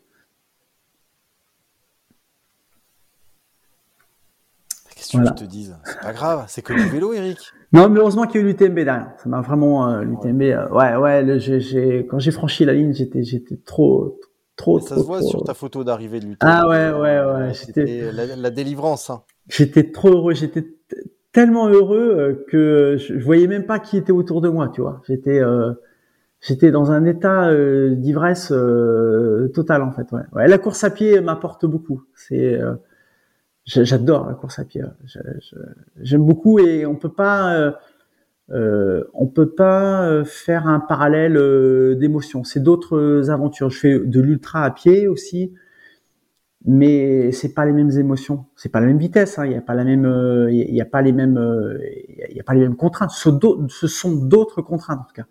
Et j'ai la chance de pouvoir vivre les deux tableaux. C'est aussi pour ça que je voulais pas me priver de l'U2B cinq jours avant parce que j'ai la chance de, de, de, faire tout ça et j'étais prêt à perdre trois places au classement pour avoir fait l'U2B. Enfin, tu vois, c'était pas trop ça le principe en fait. Tout ça, je le savais au départ, mais je l'ai oublié une fois le départ euh, donné, quoi. Mais je savais, euh, je, je m'en, fichais, quoi. J'étais prêt à tout sacrifier pour ça. Et cette année, sur euh, la RAF 2022, aussi parce que parce que je préparais des courses à pied quelques semaines plus tard, donc je pourrais pas faire comme font les autres. je, je pourrais pas et je voudrais pas. Bon, et 2022, alors tu vas faire quoi? Parce que là, visiblement, tu as digéré un petit peu tout ça. J'ai une dernière question. Oui, vas-y. J'ai une dernière petite fourberie quand même avant de, passer au programme de 2022. Euh, dès le début, ouais. je t'ai dit tu as abandonné, tu m'as dit c'est un échec. Quelle différence tu fais entre un abandon et un échec? Euh, Un abandon, c'est quand tu abandonnes parce que pour moi, hein, c'est que si j'avais abandonné après avoir euh, vraiment tout donné et que je me dis c'est trop dur c'est trop dur pour moi, ça va trop vite pour moi, c'est trop compliqué pour moi. Voilà, j'abandonne, la tête haute, mais j'abandonne. C'est trop dur. Un exemple, euh, j'ai participé au Raid de l'Archange, une épreuve de 300 km à pied il y a deux ans, et j'ai abandonné après 200 km, la tête haute, et j'ai dit c'est trop dur pour moi. J'ai dit à l'organisateur votre épreuve elle est magnifique, mais c'est trop dur. J'y suis revenu cette année, j'ai été au bout. Je termine septième de la course. Et et, et, et j'avais toujours dit à l'organisateur, votre épreuve est trop dure, elle est tellement dure que je reviendrai. Donc ça, ça s'appelle abandonner, c'est trop dur. L'échec, c'est quand tu as l'impression de toi-même d'être un peu responsable de cet abandon-là, c'est-à-dire d'avoir fait des erreurs et, et, et, de ne pas avoir respecté une stratégie, d'avoir euh, voilà, ça pour moi, euh, ça, là c'est un échec plus qu'un abandon. Donc euh, pour moi c'est un échec là. Ouais, la, la RAF c'était un échec et, et le raid de l'archange c'était un, un abandon. Je reprends ce que j'avais mis en introduction de l'épisode avec Laurent Boursette. Est-ce que ça signifie qu'un échec, selon toi, c'est ne pas avoir maîtrisé euh, tous les paramètres qui t'emmènent au bout de l'épreuve, indépendamment de tout classement ou tout temps? Tu dois maîtriser ton allure, tu dois maîtriser tout un tas de paramètres. Est-ce que ça pourrait signifier que euh, bah, tu n'as rien maîtrisé, que tu as laissé le truc te filer entre les doigts? En tout cas, que tu n'as pas maîtrisé les objectifs que tu t'étais fixés euh, initialement. Alors euh, ça peut être des objectifs de vitesse, de régularité, de mais tu tu prends pas le départ d'une épreuve comme ça la fleur au fusil. Il faut absolument que tu saches ce que tu viens chercher, ton niveau espéré et que tu connaisses bien ton plan de vol. Et après faut t'y tenir. Donc euh, l'échec, il est de ne pas à un moment être capable de garder euh, ton plan de vol euh, du début à la fin. Et puis l'échec, il est aussi de ne pas de ne pas arriver assez assez assez préparé en fait, de pas imaginer la dureté de, de la chose. Hein. Mmh. La Race Cross France, 2600 km, c'est c'est quand même c'est vraiment difficile. C'est pas tout de le dire. c'est quand même difficile parce qu'au début, les 300, 400 premiers kilomètres, 500 premiers kilomètres, ça le fait. Mais honnêtement, quand tu arrives au kilomètre 938, euh, qu'il est euh, 1h20 du matin, l'engouement il est, il est égal à zéro. Euh, il n'y a plus d'engouement, euh, il n'y a plus de messages WhatsApp, euh, les copains ils vont pas t'envoyer un message tous les quarts d'heure, donc à un moment ils t'envoient plus de messages non plus quoi. Et puis il est 1h du matin et t'es tout seul et, et puis t'as faim et puis puis t'es fatigué et puis t'es tu commences à avoir un peu mal au cul et puis puis tes freins ils sont collants et puis puis t'as renversé tout, tout ton coca ça colle enfin voilà quoi et à ce moment-là, faut être capable encore d'en sourire, de d'être content d'être là, de prendre du plaisir. Et, voilà. L'échec, c'est encore une fois de trouver là la bonne clé à ton trousseau et de dire ouais c'est génial quand même, c'est génial ce que je suis en train de faire. Bientôt, ce ne seront plus que des souvenirs en fait. C'est ce que je dis à mon fils qui fait du sport. Je lui dis bientôt, il a, bon, il, se débrouille pas trop mal à pied. Il a gagné des preuves mercredi dernier. Il restait 500 mètres de course et ça revenait derrière. Je lui dis dans deux minutes c'est des souvenirs. Dans deux minutes, c'est des souvenirs. Deux minutes après, c'est fini déjà. C'est c'est maintenant. Après, c'est trop tard. La Race Cross France 2021, je pourrais en reparler tant que je veux. C'est trop tard. C'est c'est foutu. C'est trop tard. Et ça, ça fait mal. Et ça, j'ai horreur de ça. Moi, j'ai un problème avec le temps qui passe.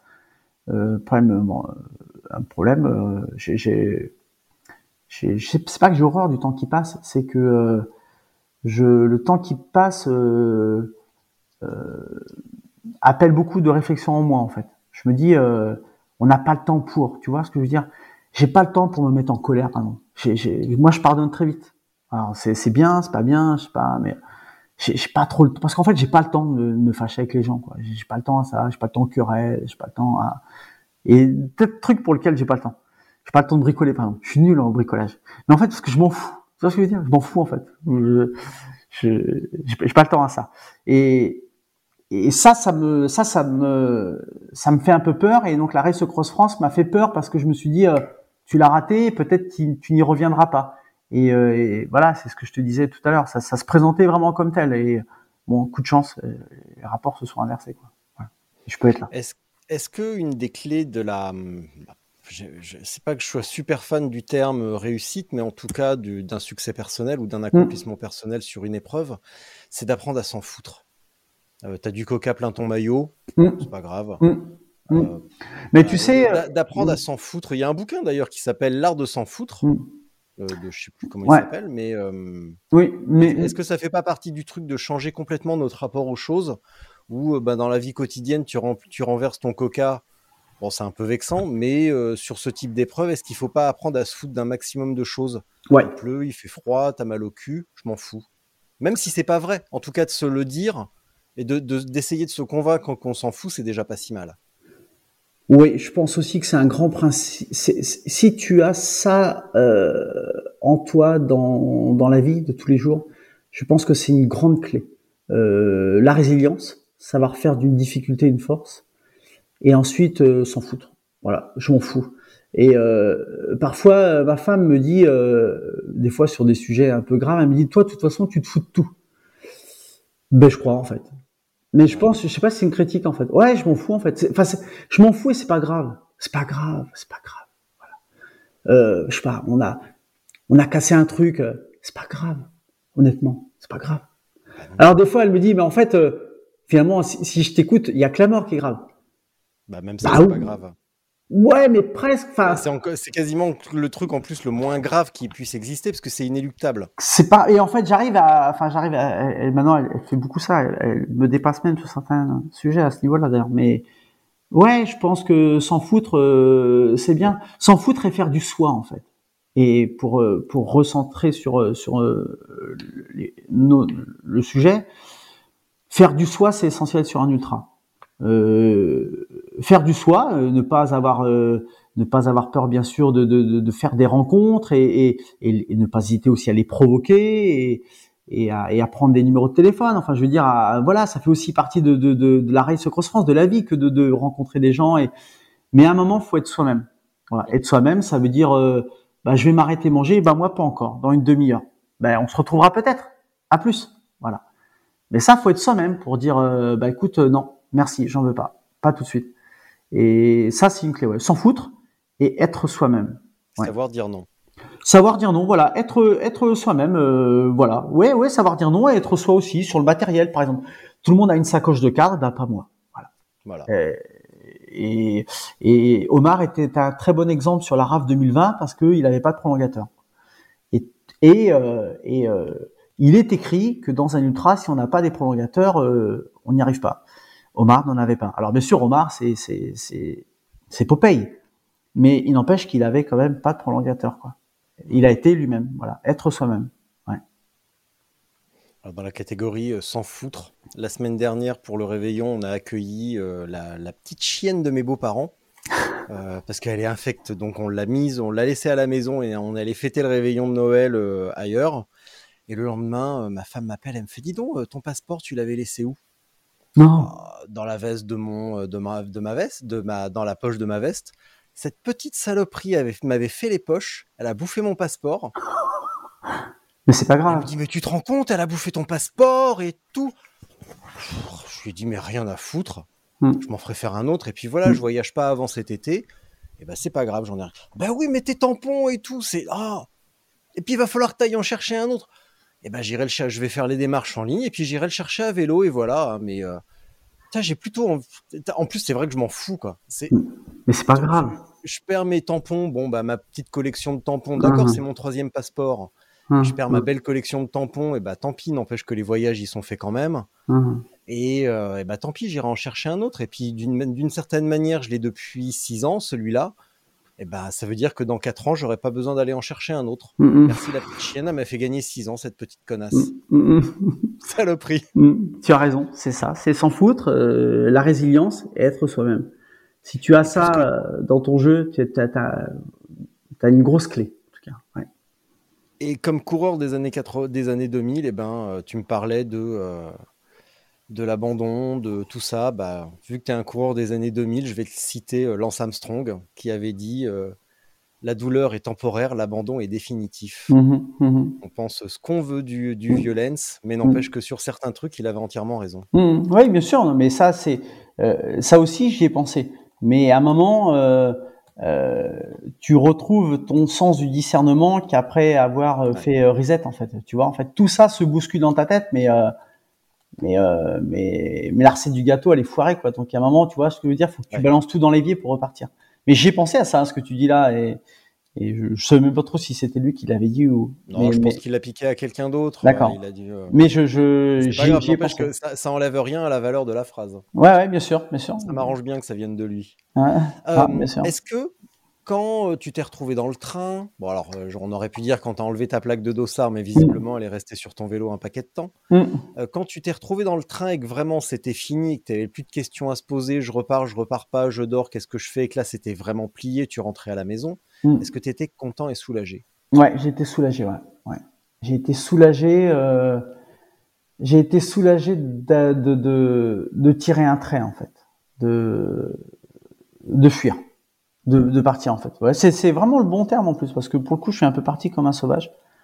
Mais, euh, mais fallait que ça... Déjà parce que bon, j'étais, j'étais quand même pas bien, j'ai perdu 4 kilos en deux jours et demi de raf, quand même. Donc, euh, j'ai pas remangé, euh, donc je suis rentré chez moi, je sais plus, je suis rentré chez moi le, euh, le lundi, et j'ai remangé que le mercredi soir.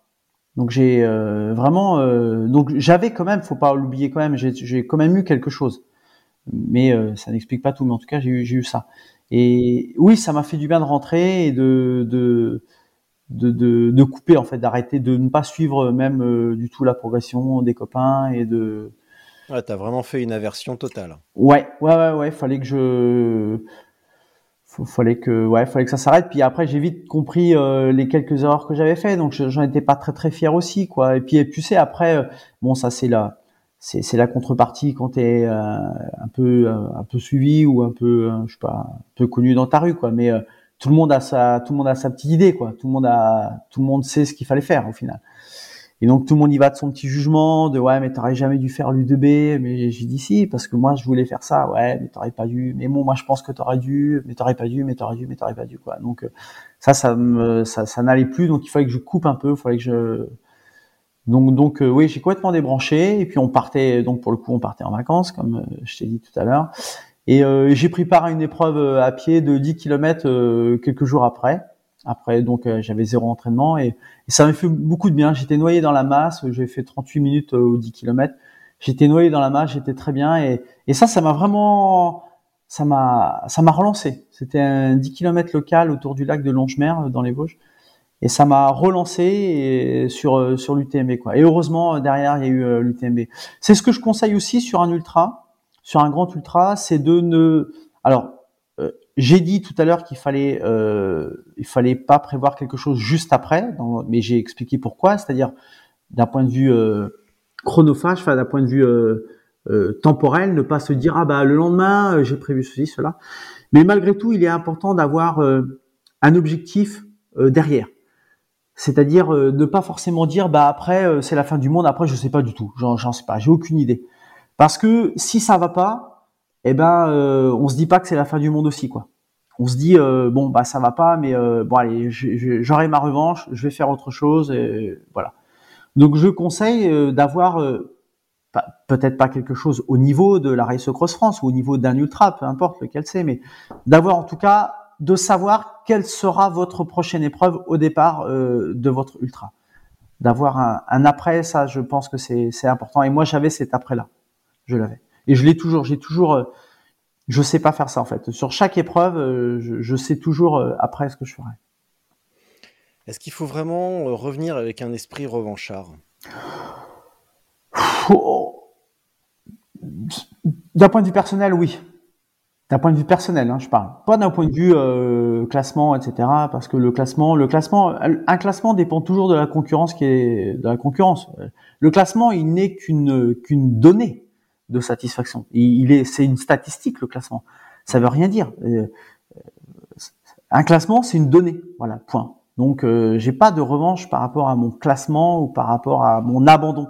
J'ai une revanche par rapport à la façon de vivre une épreuve comme celle-ci et, euh, et une revanche par rapport à, je dirais presque à, la vie en fait. Au côté, je, je trouverai des solutions, je me débrouillerai, euh, j'irai au bout. En fait, je, je, vais bien me démerder, je vais bien réussir. Voilà. Et j'ai une revanche sur ça, en tout cas. Ouais, voilà. Ouais. Ouais. Alors, je devais pas la faire cette épreuve-là, donc euh, comme je t'ai dit, euh, parce que euh, professionnellement, euh, j'ai plusieurs week-ends qui sont pris dans l'année parce que je, je coordonne un certain nombre d'événements sportifs sur la ville de Meaux et sa communauté d'agglomération. Et donc on avait un événement, euh, un événement sur Meaux euh, le dernier week-end de juin. Et donc lorsque Arnaud a sorti euh, sa date fin juin, bon, je me suis dit c'est mort, c'est mort à, à 100%. C'est impossible. Voilà, il n'y a, pas de choix possible, c'est impossible pour moi. Et euh, et Meaux a, a été retenu par le conseil départemental de seine pour accueillir le départ de la deuxième étape du Tour de France féminin mmh. le lundi 25 juillet. Et donc euh, du coup, euh, il a été euh, arbitré, entre autres par la municipalité, par les élus, de privilégier de privilégier l'accueil du Tour de France et donc de ne peut-être pas organiser cet événement-là en juin pour pouvoir favoriser le Tour de France et sa promotion tout autour. Donc du coup, mon dernier week-end, mon week-end de, de, juin se libère et et, et voilà quoi. Aussitôt, aussitôt, ça fait tilt dans ma tête parce que je pense qu'un certain nombre de, de, cyclistes, on a le, enfin moi j'ai le calendrier 2022 euh, dans la tête. Je suis capable de te dire déjà les week-ends où il y a des choses, les week-ends où il n'y a pas. Moi j'ai besoin de ça, j'ai besoin de planifier. Je sais déjà, j'ai 10, 10 étoiles à décrocher. Enfin, j'appelle toujours ça des étoiles, mais 10 épreuves qui me font un peu rêver. Alors il y a il n'y a, pas d'importance. Il y a, des épreuves plus dures que d'autres, hein, mais euh, en tout cas, il y a 10 étoiles à décrocher. Et donc, je sais exactement où elles sont. il y a des, des week-ends qui sont libres, il y a des week-ends pour ma famille, il y a des week-ends de trois jours où je sais que je fais rien parce que j'irai avec euh, ma famille, où j'ai prévu des choses. Et après, j'ai mon métier. Donc, euh, donc le mois de juin, aussitôt, dès que dès que dès que le Tour de France, dès que l'annonce a été faite, je savais que je pouvais reprendre le départ de de la RAF et euh, voilà, j'ai averti, j'ai dit bah voilà, je, je vais pouvoir y être. J'étais super content en fait de pouvoir euh, y retourner. C'était aussi un soulagement de me dire waouh, je vais retourner euh, là-bas quoi. Voilà. Bon, en plus, au mois de juillet, pour l'étape du Tour féminin, tu pourras dire le bon, passer le bonjour à Marion Rousse. Ouais, c'est ça, peut-être, peut-être. Non, mais c'est cool. En plus, tu vois, qu'elle Ouais. soit directrice du Tour, euh, je trouve ça génial en plus. Oui, oui, Euh, oui. pendant, tes vacances euh, dans les Vosges, est-ce que tu en as profité pour aller manger un Twix ou un Snickers avec Thibaut Pinot? Alors non, je l'ai vu il y a deux ans. Euh, C'est ce que tu m'avais raconté, C'était- mis la race pour remonter. Super sympa, ouais. ouais je sais pas, je l'ai raconté cette histoire-là. Ouais, ouais, tu m'avais raconté que tu. Et pour reprendre ton expression, tu m'as dit Je me suis mis la mort pour rentrer sur mort. En fait, j'étais euh, j'étais au Honec et puis je passe un coup de téléphone à ma femme pour dire euh, je rentre dans euh, 30 minutes, enfin à peu près 30 minutes pour faire le Honec jusque Gérardmer. Et là, tu te fais doubler par Thibaut Pinot. Et là, il y a Thibaut Pinot qui me double. Et là, je lui raccroche le nez et je lui dis euh, attends, attends, je te laisse, je te laisse, je te laisse. Voilà. Et je repars à fond. Et lui, il a dû, il a, il s'est retourné euh, vite fait comme ça pour voir euh, qui venait de doubler, comme ça, voilà. Et il voit un mec qui repart au sprint. Et là, il a dû être un peu vexé, mais il se dit ah ouais, le mec il veut essayer de me rattraper, je vais accélérer aussi. Et là, je me dis putain, le con, il accélère, il veut me lâcher. Et là, je me suis dit je vais pas, c'est pas possible, tu vas pas me lâcher, il faut absolument que j'aille te voir. Et donc, on s'est mis une race pendant euh, quelques kilomètres, je sais pas, 5-6 kilomètres. hein. Il relançait au sprint. Et là, je me suis dit, ah, il est trop fort. Mais j'étais concentré. Sans déconner. Non, mais j'étais au, au taquet. J'étais mais concentré à fond. J'étais euh, sur les prolongateurs et tout. Et j'ai dit, il me lâchera pas. Et donc, je le rejoins à un stop. Il est gêné par la circulation. Moi, j'arrive, euh, freinage, euh, dérapage et tout. Il y a à mort. De toute façon, Frein à main devant Thibaut Pinot. voilà, et donc voilà, je me, je, ah, voilà, je dis, ah, Thibaut Pinot, je suis super content et tout. Donc on parle un peu, il dit, ah bah j'ai déjà entendu parler, enfin bref, par l'équipe. Et donc on a roulé un peu ensemble. Et là, euh, donc pour dire pour l'histoire de Twix, c'est vrai qu'on monte un col, donc on roulait bien tous les deux. Et là, je le vois, euh, donc il avait faim et donc il sort de sa poche un nuts. Voilà. Ouais. Et là, je lui dis, euh, mais tu manges euh, ça toi l'entraînement? Elle me dit, ouais, bien sûr, moi j'ai besoin de calories, je mange ce que j'ai envie de manger. Et là, je me suis dit, bah en fait, il a raison. Il a raison. Il est finalement, euh, finalement, c'est des calories. En fait, c'est c'est c'est de l'essence que tu mets. Alors bien sûr, il y a bonne essence, mauvaise essence, mais on peut en discuter longtemps de ça parce que tu sais, les barres de céréales qui te disent que ça t'apporte 2 mg de vitamine B2, euh, tu sais, euh, bof, hein, bof un peu quand même, hein, parce que euh, parce que tout de suite maintenant, tu as besoin d'énergie en fait. Donc euh, Ah, puis le petit réconfort, c'est vrai qu'un nut, et le petit réconfort. heures, euh, Voilà, c'est ça. Et, et donc voilà, donc j'ai pas mangé de nuts euh, cette année avec Thibaut Pinot, mais euh, c'est une, une histoire qui, qui était très sympa. Ouais, très- Et puis après, il avait envoyé une photo à Marc Madio, parce qu'on avait fait une photo ensemble, et Marc m'avait envoyé en disant alors t'as roulé avec mon champion. Non, il avait pas dit mon champion, mon protégé, je crois. Il m'avait dit t'as roulé avec mon protégé, et donc voilà, c'était c'était très sympa. Ouais. C'est quelqu'un que j'aime beaucoup. pas- ouais. Tu, tu lui as pas dit je l'ai rattrapé. euh, Non, je vais pas raconter cette histoire-là, mais parce euh, que quand même. voilà, j'aime beaucoup euh, Thibaut Pinot, son état d'esprit est quand même exceptionnel. Quand tu vois en ce moment là sur Strava, euh, tous les coureurs sont à Tenerife et j'en passe, c'est les meilleurs. Mm. Et lui, il est chez lui. Enfin là, il vient d'arriver quand même. Il est parti, il est enfin parti à Tenerife. Mais autrement, il roulait par chez lui. euh, enfin, quand on connaît, quand on sait en plus où il habite à Mélissé, c'est juste un trou, quoi. C'est un trou, trou, quoi. Ouais. Et il part à 8h moins le quart le matin. euh, L'été, il part des fois à 6h30, 7h moins le quart. Je trouve ça hallucinant de la part euh, d'un mec comme Thibaut Pinot, quoi. Mais en fait, c'est lui. Et tu vois, il est lui, en fait. C'est un mec, il est lui. Et si tu l'empêches d'être lui, et ça, je pense que Marc Madio l'a très bien compris, si tu l'empêches d'être lui, tu, il met la clé sous la porte, en fait. Il sait pas faire ça. Il est, lui-même. Lui, euh, lui, c'est ça. Voilà. Il est comme ça. Il a, il a besoin euh, d'être dans sa région. Il a besoin de s'entraîner seul parce qu'il m'a dit aussi qu'il s'entraînait souvent seul. Parce qu'on a discuté un petit peu quand même et je, le constate depuis. Je le suis un peu et donc il s'entraîne toujours seul ou presque. Il fait pas souvent derrière moto. euh, il est lui-même en fait. Voilà, il est comme ça et il pourrait prendre comparaison. Il pourrait prendre, il pourrait s'inspirer des autres. Il pourrait chercher la comparaison et il le fait pas en fait. Et c'est ça qu'il faut faire. Et c'est ça qu'il faut faire aussi sur un ultra. Voilà. Bon, on se rappellera après, puis on parlera de Christophe Laporte chez Jumbo Visma. Ouais, ouais, c'est ça. Ouais, j'ai senti que que tu l'avais, euh, tu l'avais bien, euh, tu l'avais sous le coude euh, ça. C'est- je t'ai déjà Ah, mais je entendu.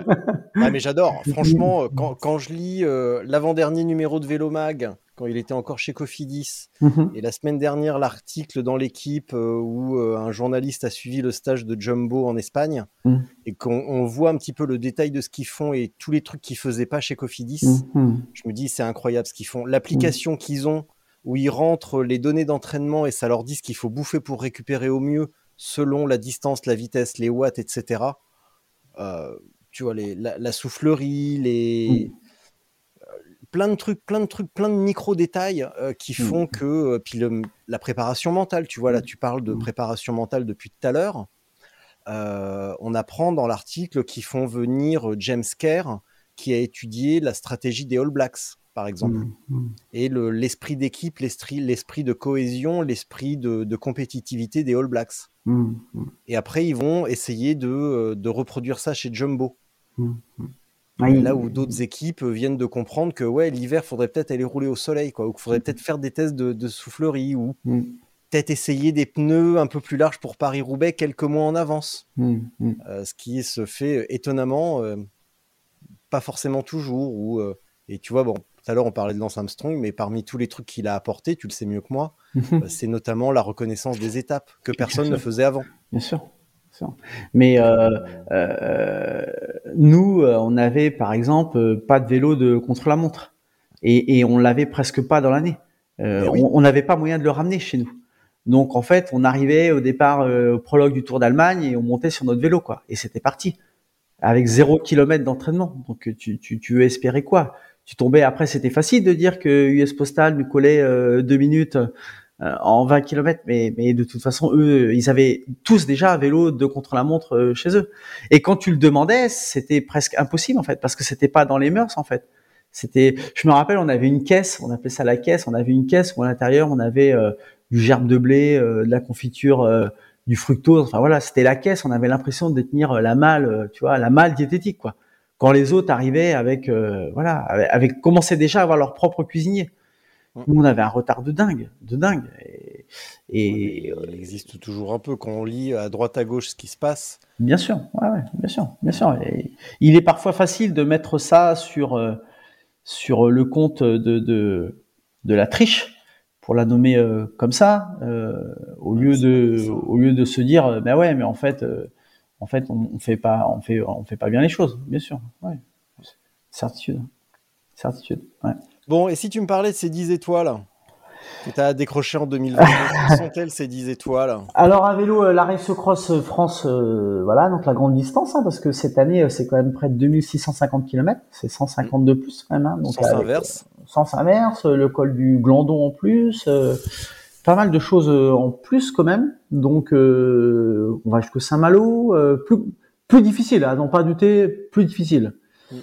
ça c'est. Ça, va peut-être t'avantager un petit peu aussi. Clément est content en tout cas de partir dans ce sens-là. Mm, ouais, je suis content. je suis content que ça parte plus près de chez moi parce que c'était assez stressant d'y descendre. En fait, c'était pas pas tout près quand même. C'était quand même assez stressant ça. Donc là, le fait qu'on va m'amener au départ, ça, ça va un peu me soulager mentalement et pour euh, essayer de faire mieux que l'année dernière. Et puis euh, plus c'est long, mieux c'est dans le sens où euh, c'est une vraie aventure. Donc en fait, plus on voit d'endroits, mieux c'est. Et je, je, te cache pas que parce que je m'entretiens parfois avec Arnaud et je lui avais un peu soufflé Saint-Malo par exemple. Voilà. Comme je lui avais un peu soufflé le Mont Saint-Michel il y a deux ans, parce que je pense que la Race Cross France doit être le Graal et doit être difficile. Et progressivement, j'ai senti l'année dernière qu'elle commençait à devenir un peu atteignable pour beaucoup en fait. Il faut peut-être la rehausser encore, lui montrer montrer que c'est c'est le Graal et qu'on n'y arrive pas comme ça euh, facilement. Et donc rajouter 150 km, c'est bien et peut-être qu'un jour cette race, il faudra qu'elle atteigne les 3000 km en fait pour euh, pour qu'elle se démarque vraiment et qu'on se dise ah non ça c'est pas possible, je peux pas, c'est pas possible en fait, c'est inatteignable. Et donc euh, la race, oui ça c'est c'est c'est mon grand objectif à vélo. Après, euh, en amont à vélo, peut-être euh, la Race Cross euh, Paris, 1000 km fin avril, ce serait une préparation idéale pour moi à vélo. Voilà, pour moi, ce serait idéal de pouvoir le faire. Alors, j'ai pas encore la certitude de, de, faire, pas faire. Est-ce que je dois plutôt m'entraîner ou quoi? Mais en tout cas, c'est bon, c'est quand même bien parti pour que je le fasse. Et après, à pied, le grand, la grande étoile, la grande rêverie, c'est le Swiss Peaks Trail, qui est une épreuve de 360 km à pied, un ultra trail euh, qui traverse une partie de, des Alpes suisses. Donc on a 6 jours et 12 heures pour euh, réaliser euh, l'épreuve. C'est 28 000 mètres de dénivelé. Et ça, c'est fin août. Donc ça, c'est ma, grande rêverie. Après, il y a l'Ultra Tour Beaufortin, 120 km à pied.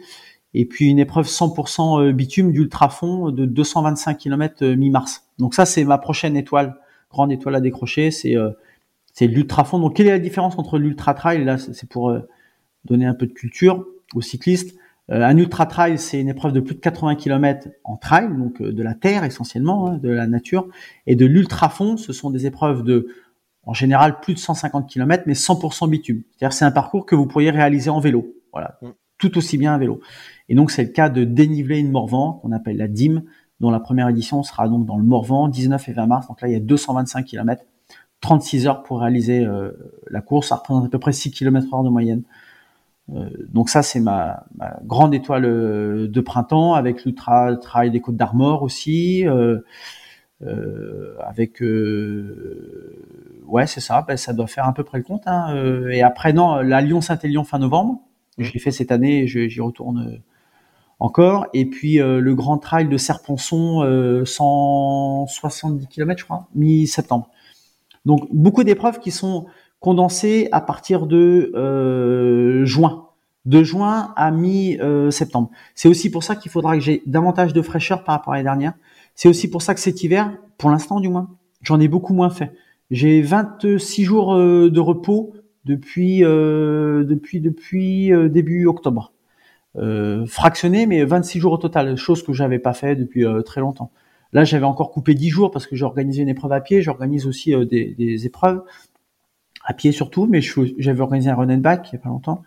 Et donc là, quand c'est comme ça, j'arrive pas à faire les deux. Et donc j'avais coupé dix jours. Donc j'ai repris il y a seulement euh, deux semaines l'entraînement. J'avais coupé dix jours et j'avais coupé aussi trois semaines au mois d'octobre. Donc euh, ça, me fait du bien de, couper et j'espère que ça va m'apporter en fraîcheur le moment venu. J'avais peut-être, euh, j'en ai peut-être trop fait l'hiver dernier aussi. Trop trop fait.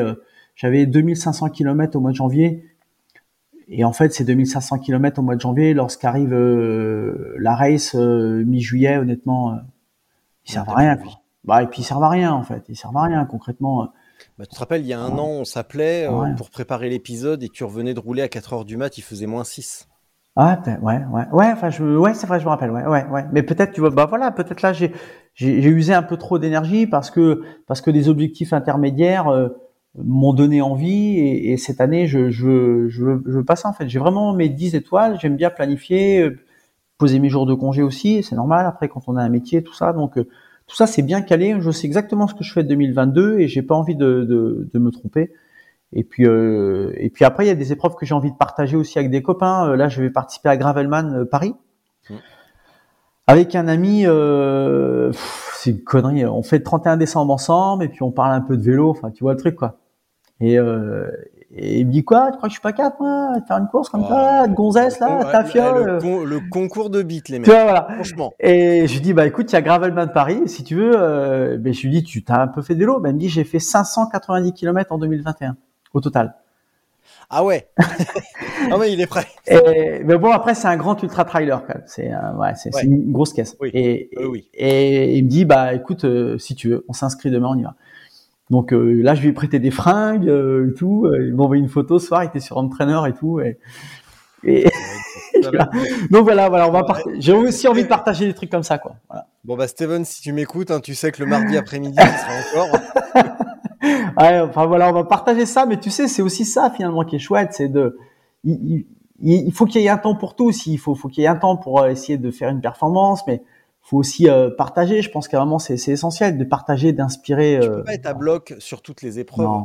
Non, Il y a aussi des épreuves qui vont servir de préparation. Tu vois, de, là, tu me parlais du 1000, de la race cross, euh, peut-être de Paris, on va appeler ça comme ça. Hmm. C'est une bonne prépa. Laurent Boursette, bon, malheureusement, il va plus à l'Atlas Mountain Race parce que c'est ah annulé. oui, c'est ah, annulé depuis ce week-end et j'en suis bien embêté, évidemment. Ah, d'accord. Et, il m'avait dit pareil. Moi, j'y vais sans prétention. J'y vais parce mhm. que c'est une bonne prépa et tout, et voilà. Mm, mm. c'est important aussi de pas se mettre là, comme on pourrait dire, la rate au courbouillon à mm. chaque épreuve. Ouais, ouais, ouais, ouais, ouais. Donc, euh... il y aller aussi pour se fendre la gueule et euh, bah, il y a des courses où on a envie d'être bon et puis il y en a d'autres où on a juste envie d'être euh, cool avec les potes. Mais tu sais, avant la race là, et ça m'y fait penser aussi encore, euh, 15 jours avant, j'avais fait euh, l'ultra cycling vanoise, 400 km. Ouais. Et là, j'avais laissé un peu des forces quand même sur ça. Alors 400 km en soi, tu dis bon 400 km, 15 jours avant, c'est pas foufou. Mais là où c'est un peu foufou, c'est que ça nécessite beaucoup de concentration quand même. La concentration, de la map. Il fallait, fallait, fallait, descendre dans la vanoise en plus. voilà, la nuit, la nuit dehors, euh, tu, tu, tu encore euh, l'aller-retour. Il faut aller. Faut, à Val Thorens, oui. c'est le bout du monde quand même. Donc, euh, en fait, encore une fois, j'ai jeté des billes. J'en ai rejeté et j'en ai pas récupéré. J'en ai, j'en ai semé, j'en ai semé partout. Et là, j'en ai semé. Et... dilapidé même. Ouais, c'est ça. Ça, alors, ok, j'ai gagné, ben, machin, c'était très sympa. Mais euh, et, il n'aurait pas fallu faire ça. Et donc euh, l'année prochaine aussi au départ de la race, rien de prévu, euh, rien de prévu au mois de, de, juin. Voilà, rien de, pas de race cross euh, Belgique, euh, pas de, voilà, pas d'épreuve en Allemagne comme j'avais envisagé, pas de Bordeaux-Paris non plus. Euh, d'abord parce que j'organise une épreuve de trail dans mon village le 29 mai. Donc en fait, elle tombe pile poil cette épreuve-là pour refuser toutes ces sollicitations-là ou ces rêveries-là et pouvoir arriver avec de la fraîcheur euh, et de, de l'envie en fait. Voilà avoir envie de, de bien faire en fait. ouais c'est ça envie envie de bien faire. Et puis puis après ça va s'enchaîner. Je partage aussi l'étape du tour avec un copain euh, pareil euh, qui, qui, fait peu de vélo et une espèce de cap ou pas cap en fait quoi. Voilà et, et donc on va y aller. Puis on, on, loge à Bourdoisan donc on va aller au départ en vélo. On va partir dans la nuit. Donc on va aller au départ à Serre Chevalier en vélo enfin à Briançon en vélo. Donc euh, voilà, une belle aventure aussi partagée encore une fois. J'aime ça en fait. Ça ça me donne de la force aussi. C'est c'est un peu moi. Enfin, j'aime bien ça aussi. Voilà. Il n'y a, a, pas que la performance. Enfin, la performance. Honnêtement, j'ai commencé le vélo à 7 ans. Euh, enfin, j'en ai un peu soupé. Comme, enfin, c'est pas que j'en ai soupé, mais enfin non, c'est pas le bon terme. Mais parce que j'adore ça encore. J'adore, j'adore gagner. Mais euh, il n'y a pas que ça en fait. Voilà. Il n'y a, a, pas que ça. Et à un moment, 23e ou 24e de la Race Cross France, ça s'appelle avoir fait la Race Cross France. Point. Bah. Voilà. J'ai fait l'UTMB. Je suis incapable de te dire ma place. Je me rappelle même pas de ma place. Je connais même pas mon temps. Je sais même. 42, 42 heures. Eh ben, si c'est le cas, euh, tu sais mieux que moi. Je sais même pas en fait, parce que je m'en fous en fait. Je sais tout. Je m'en fous parce que parce que j'ai fait ou j'ai pas fait en fait. Tu l'as fait. Voilà, c'est ça. Et, et j'aimerais avoir ça sur la Race Cross France 2022. Après, le classement, il peut être sympa, mais mais je je ne sacrifierai pas euh, certaines choses pour passer de la 24e place à la 23e place. Euh, non, je je veux pas ça. Et si je dois m'arrêter prendre une photo, ben, je m'arrêtais pour une photo. Alors, je suis pas un touriste, mais je veux dire, on peut faire les deux. Voilà. Et quand j'avais fait cinquième, j'avais fait les deux. Voilà. Donc, je, je, je ferai, euh, je ferai euh, ça parce que c'est moi. Voilà. Et encore une fois, c'est essentiel d'être soi-même. Bon, mon petit Eric, je vais t'abandonner dans un instant pour ta minute de solitude. Ah, ça, j'avais oublié ça. Mais avant, je vais te donner le, le secret pour réussir l'année prochaine sur la RAF. Ouais. Parce que c'est Omar, Omar, qui me l'a dit, en fait. Il m'a ouais. dit, euh, surtout, tu ne le dis à personne. Donc, du coup, tu vas le dire. Mais je vais le dire à tout le monde il faut être en tubeless. ah, bah alors là, c'est raté, j'ai pas. Merde. Ouais. Bah voilà, bah tu sais que ça sera pas pour 2022. Hein. Ouais, ouais, j'ai pas. Je suis pas un grand, je suis pas un ouais. grand grand féru de matos. Hein. Eh, je déconne, on s'en fout. Et euh, non, non, ouais, j'ai pas. On, on s'en fout complètement. C'était juste euh, une petite, une petite boutade qui n'était pas drôle. D'accord. Bon, mon petit lapin. À ce point-là, on peut s'appeler comme ça. Ah. Je vais te laisser pour ta minute de solitude. Quand tu as fini euh, ta minute de solitude, tu laisses l'ordinateur tourner, tu laisses ta fenêtre, et voilà. D'accord? D'accord. Je te préviendrai, je t'enverrai un petit message pour te dire quand c'est bon. D'accord. Ouais. Ok? Ok. Tu fais ce que tu as à faire, tu dis ce que tu as à dire. Euh, moi, je pars un instant, et euh, mais tu, quand tu as fini, tu, euh, tu, tu, fais autre chose, mais tu laisses l'ordinateur tourner. Ouais. D'accord. Ok. Ouais. Merci mon petit Eric. Merci Richard. Très, très, on essaye de se voir très très bientôt quand même. Ouais et, et euh, merci pour ton podcast parce que euh, je, je, dis parfois que euh, ça me comment ça me conforte dans ce que je suis parce que j'ai l'impression de rencontrer un peu les habitants de ma planète sur tes podcasts. Tu vois ce que je veux dire? C'est qu'en fait des fois tu te sens un peu en décalage. En décalage sur des choses, sur un repas de famille par exemple, tu vois un truc tout simple. Tu te dis oh là, ben en fait moi je suis pas comme les autres quoi.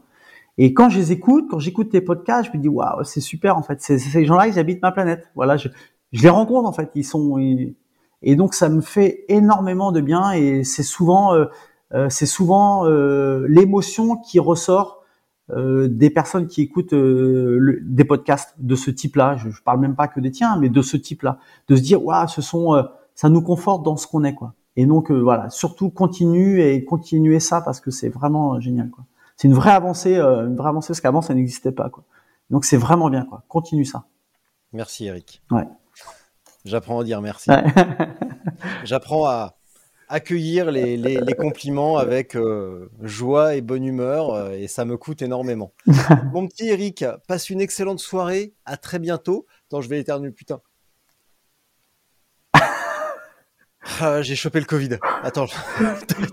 non, non, mais c'est pas, c'est vrai en plus. J'ai envie, j'ai super envie d'éternuer. Et tu sais, il est là.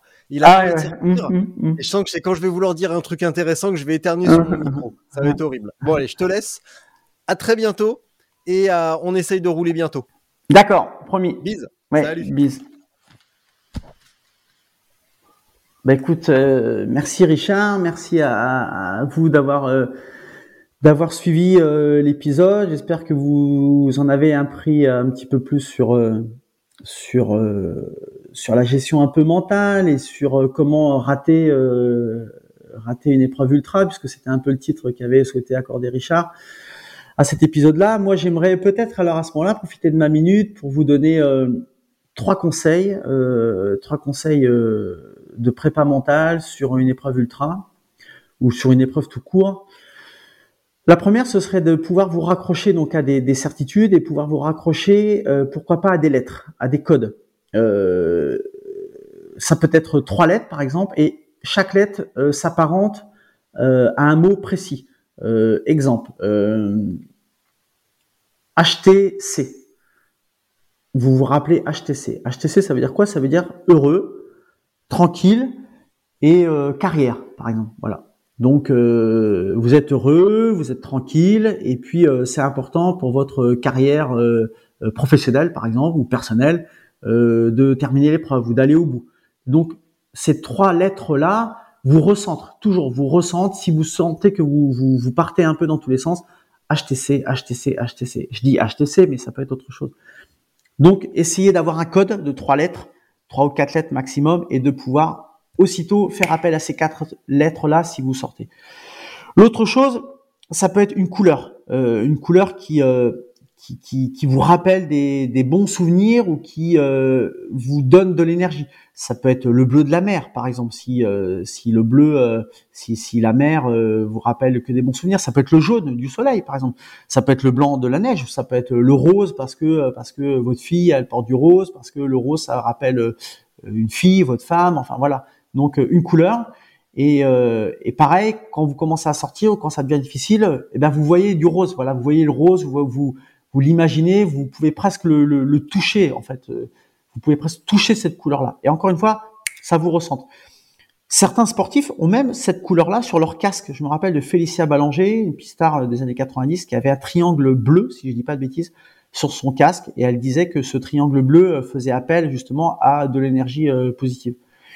Donc ça, c'est important. Et puis la troisième chose, eh bien, c'est euh, ce que je disais, euh, ce que j'ai dit pendant l'épisode, c'est le fameux coup de fil à un ami, euh, de pouvoir avoir dans votre dans votre besace, dans votre trousseau de clés, eh bien, la possibilité d'appeler un ami, d'appeler un proche, d'appeler quelqu'un, un- votre enfant, votre femme, peu importe, peu importe. Vraiment, ça peut même être quelqu'un de très éloigné. Ça peut être un collègue de, de travail, hein, pourquoi pas. Mais quelqu'un qui sera surtout capable d'avoir le sens du discernement et de ne pas avoir d'intérêt personnel euh, là-dedans, de pas avoir, euh, je sais pas, participer euh, financièrement à l'aventure, de pas être celui qui doit venir vous chercher, par exemple, et donc qui du coup, euh, ça l'arrangerait bien de venir vous chercher euh, trois jours plus tôt, par exemple. Enfin bref, vous voyez, quelqu'un qui n'a pas d'intérêt personnel dans l'histoire et qui saura vous dire, bah non, non, pas tout de suite, n'abandonne pas tout de suite, ou bien attends, non, repose-toi, calme-toi, enfin calme-toi un peu, qui saura presque vous bousculer un peu, vous engueuler. Et ça, ayez surtout ça euh, au départ d'une épreuve ultra. Ayez euh, le fameux euh, coup de fil à un ami, le fameux joker de qui veut gagner des millions. Voilà, c'était les trois euh, petits conseils que je voulais vous donner en prépa et en, espérant avoir apporté un petit peu à, cette, confession d'échec. Mais, on apprend beaucoup de ces échecs et comme je dis parfois, je, préfère les défaites aux victoires parce que les défaites m'apportent et m'ont toujours beaucoup plus apporté que les victoires. Voilà. Je vous embrasse tous et puis euh, je, vous, souhaite euh, de toucher euh, du doigt l'Everest que vous vous êtes fixé en 2022. Voilà. À bientôt. Ciao, ciao.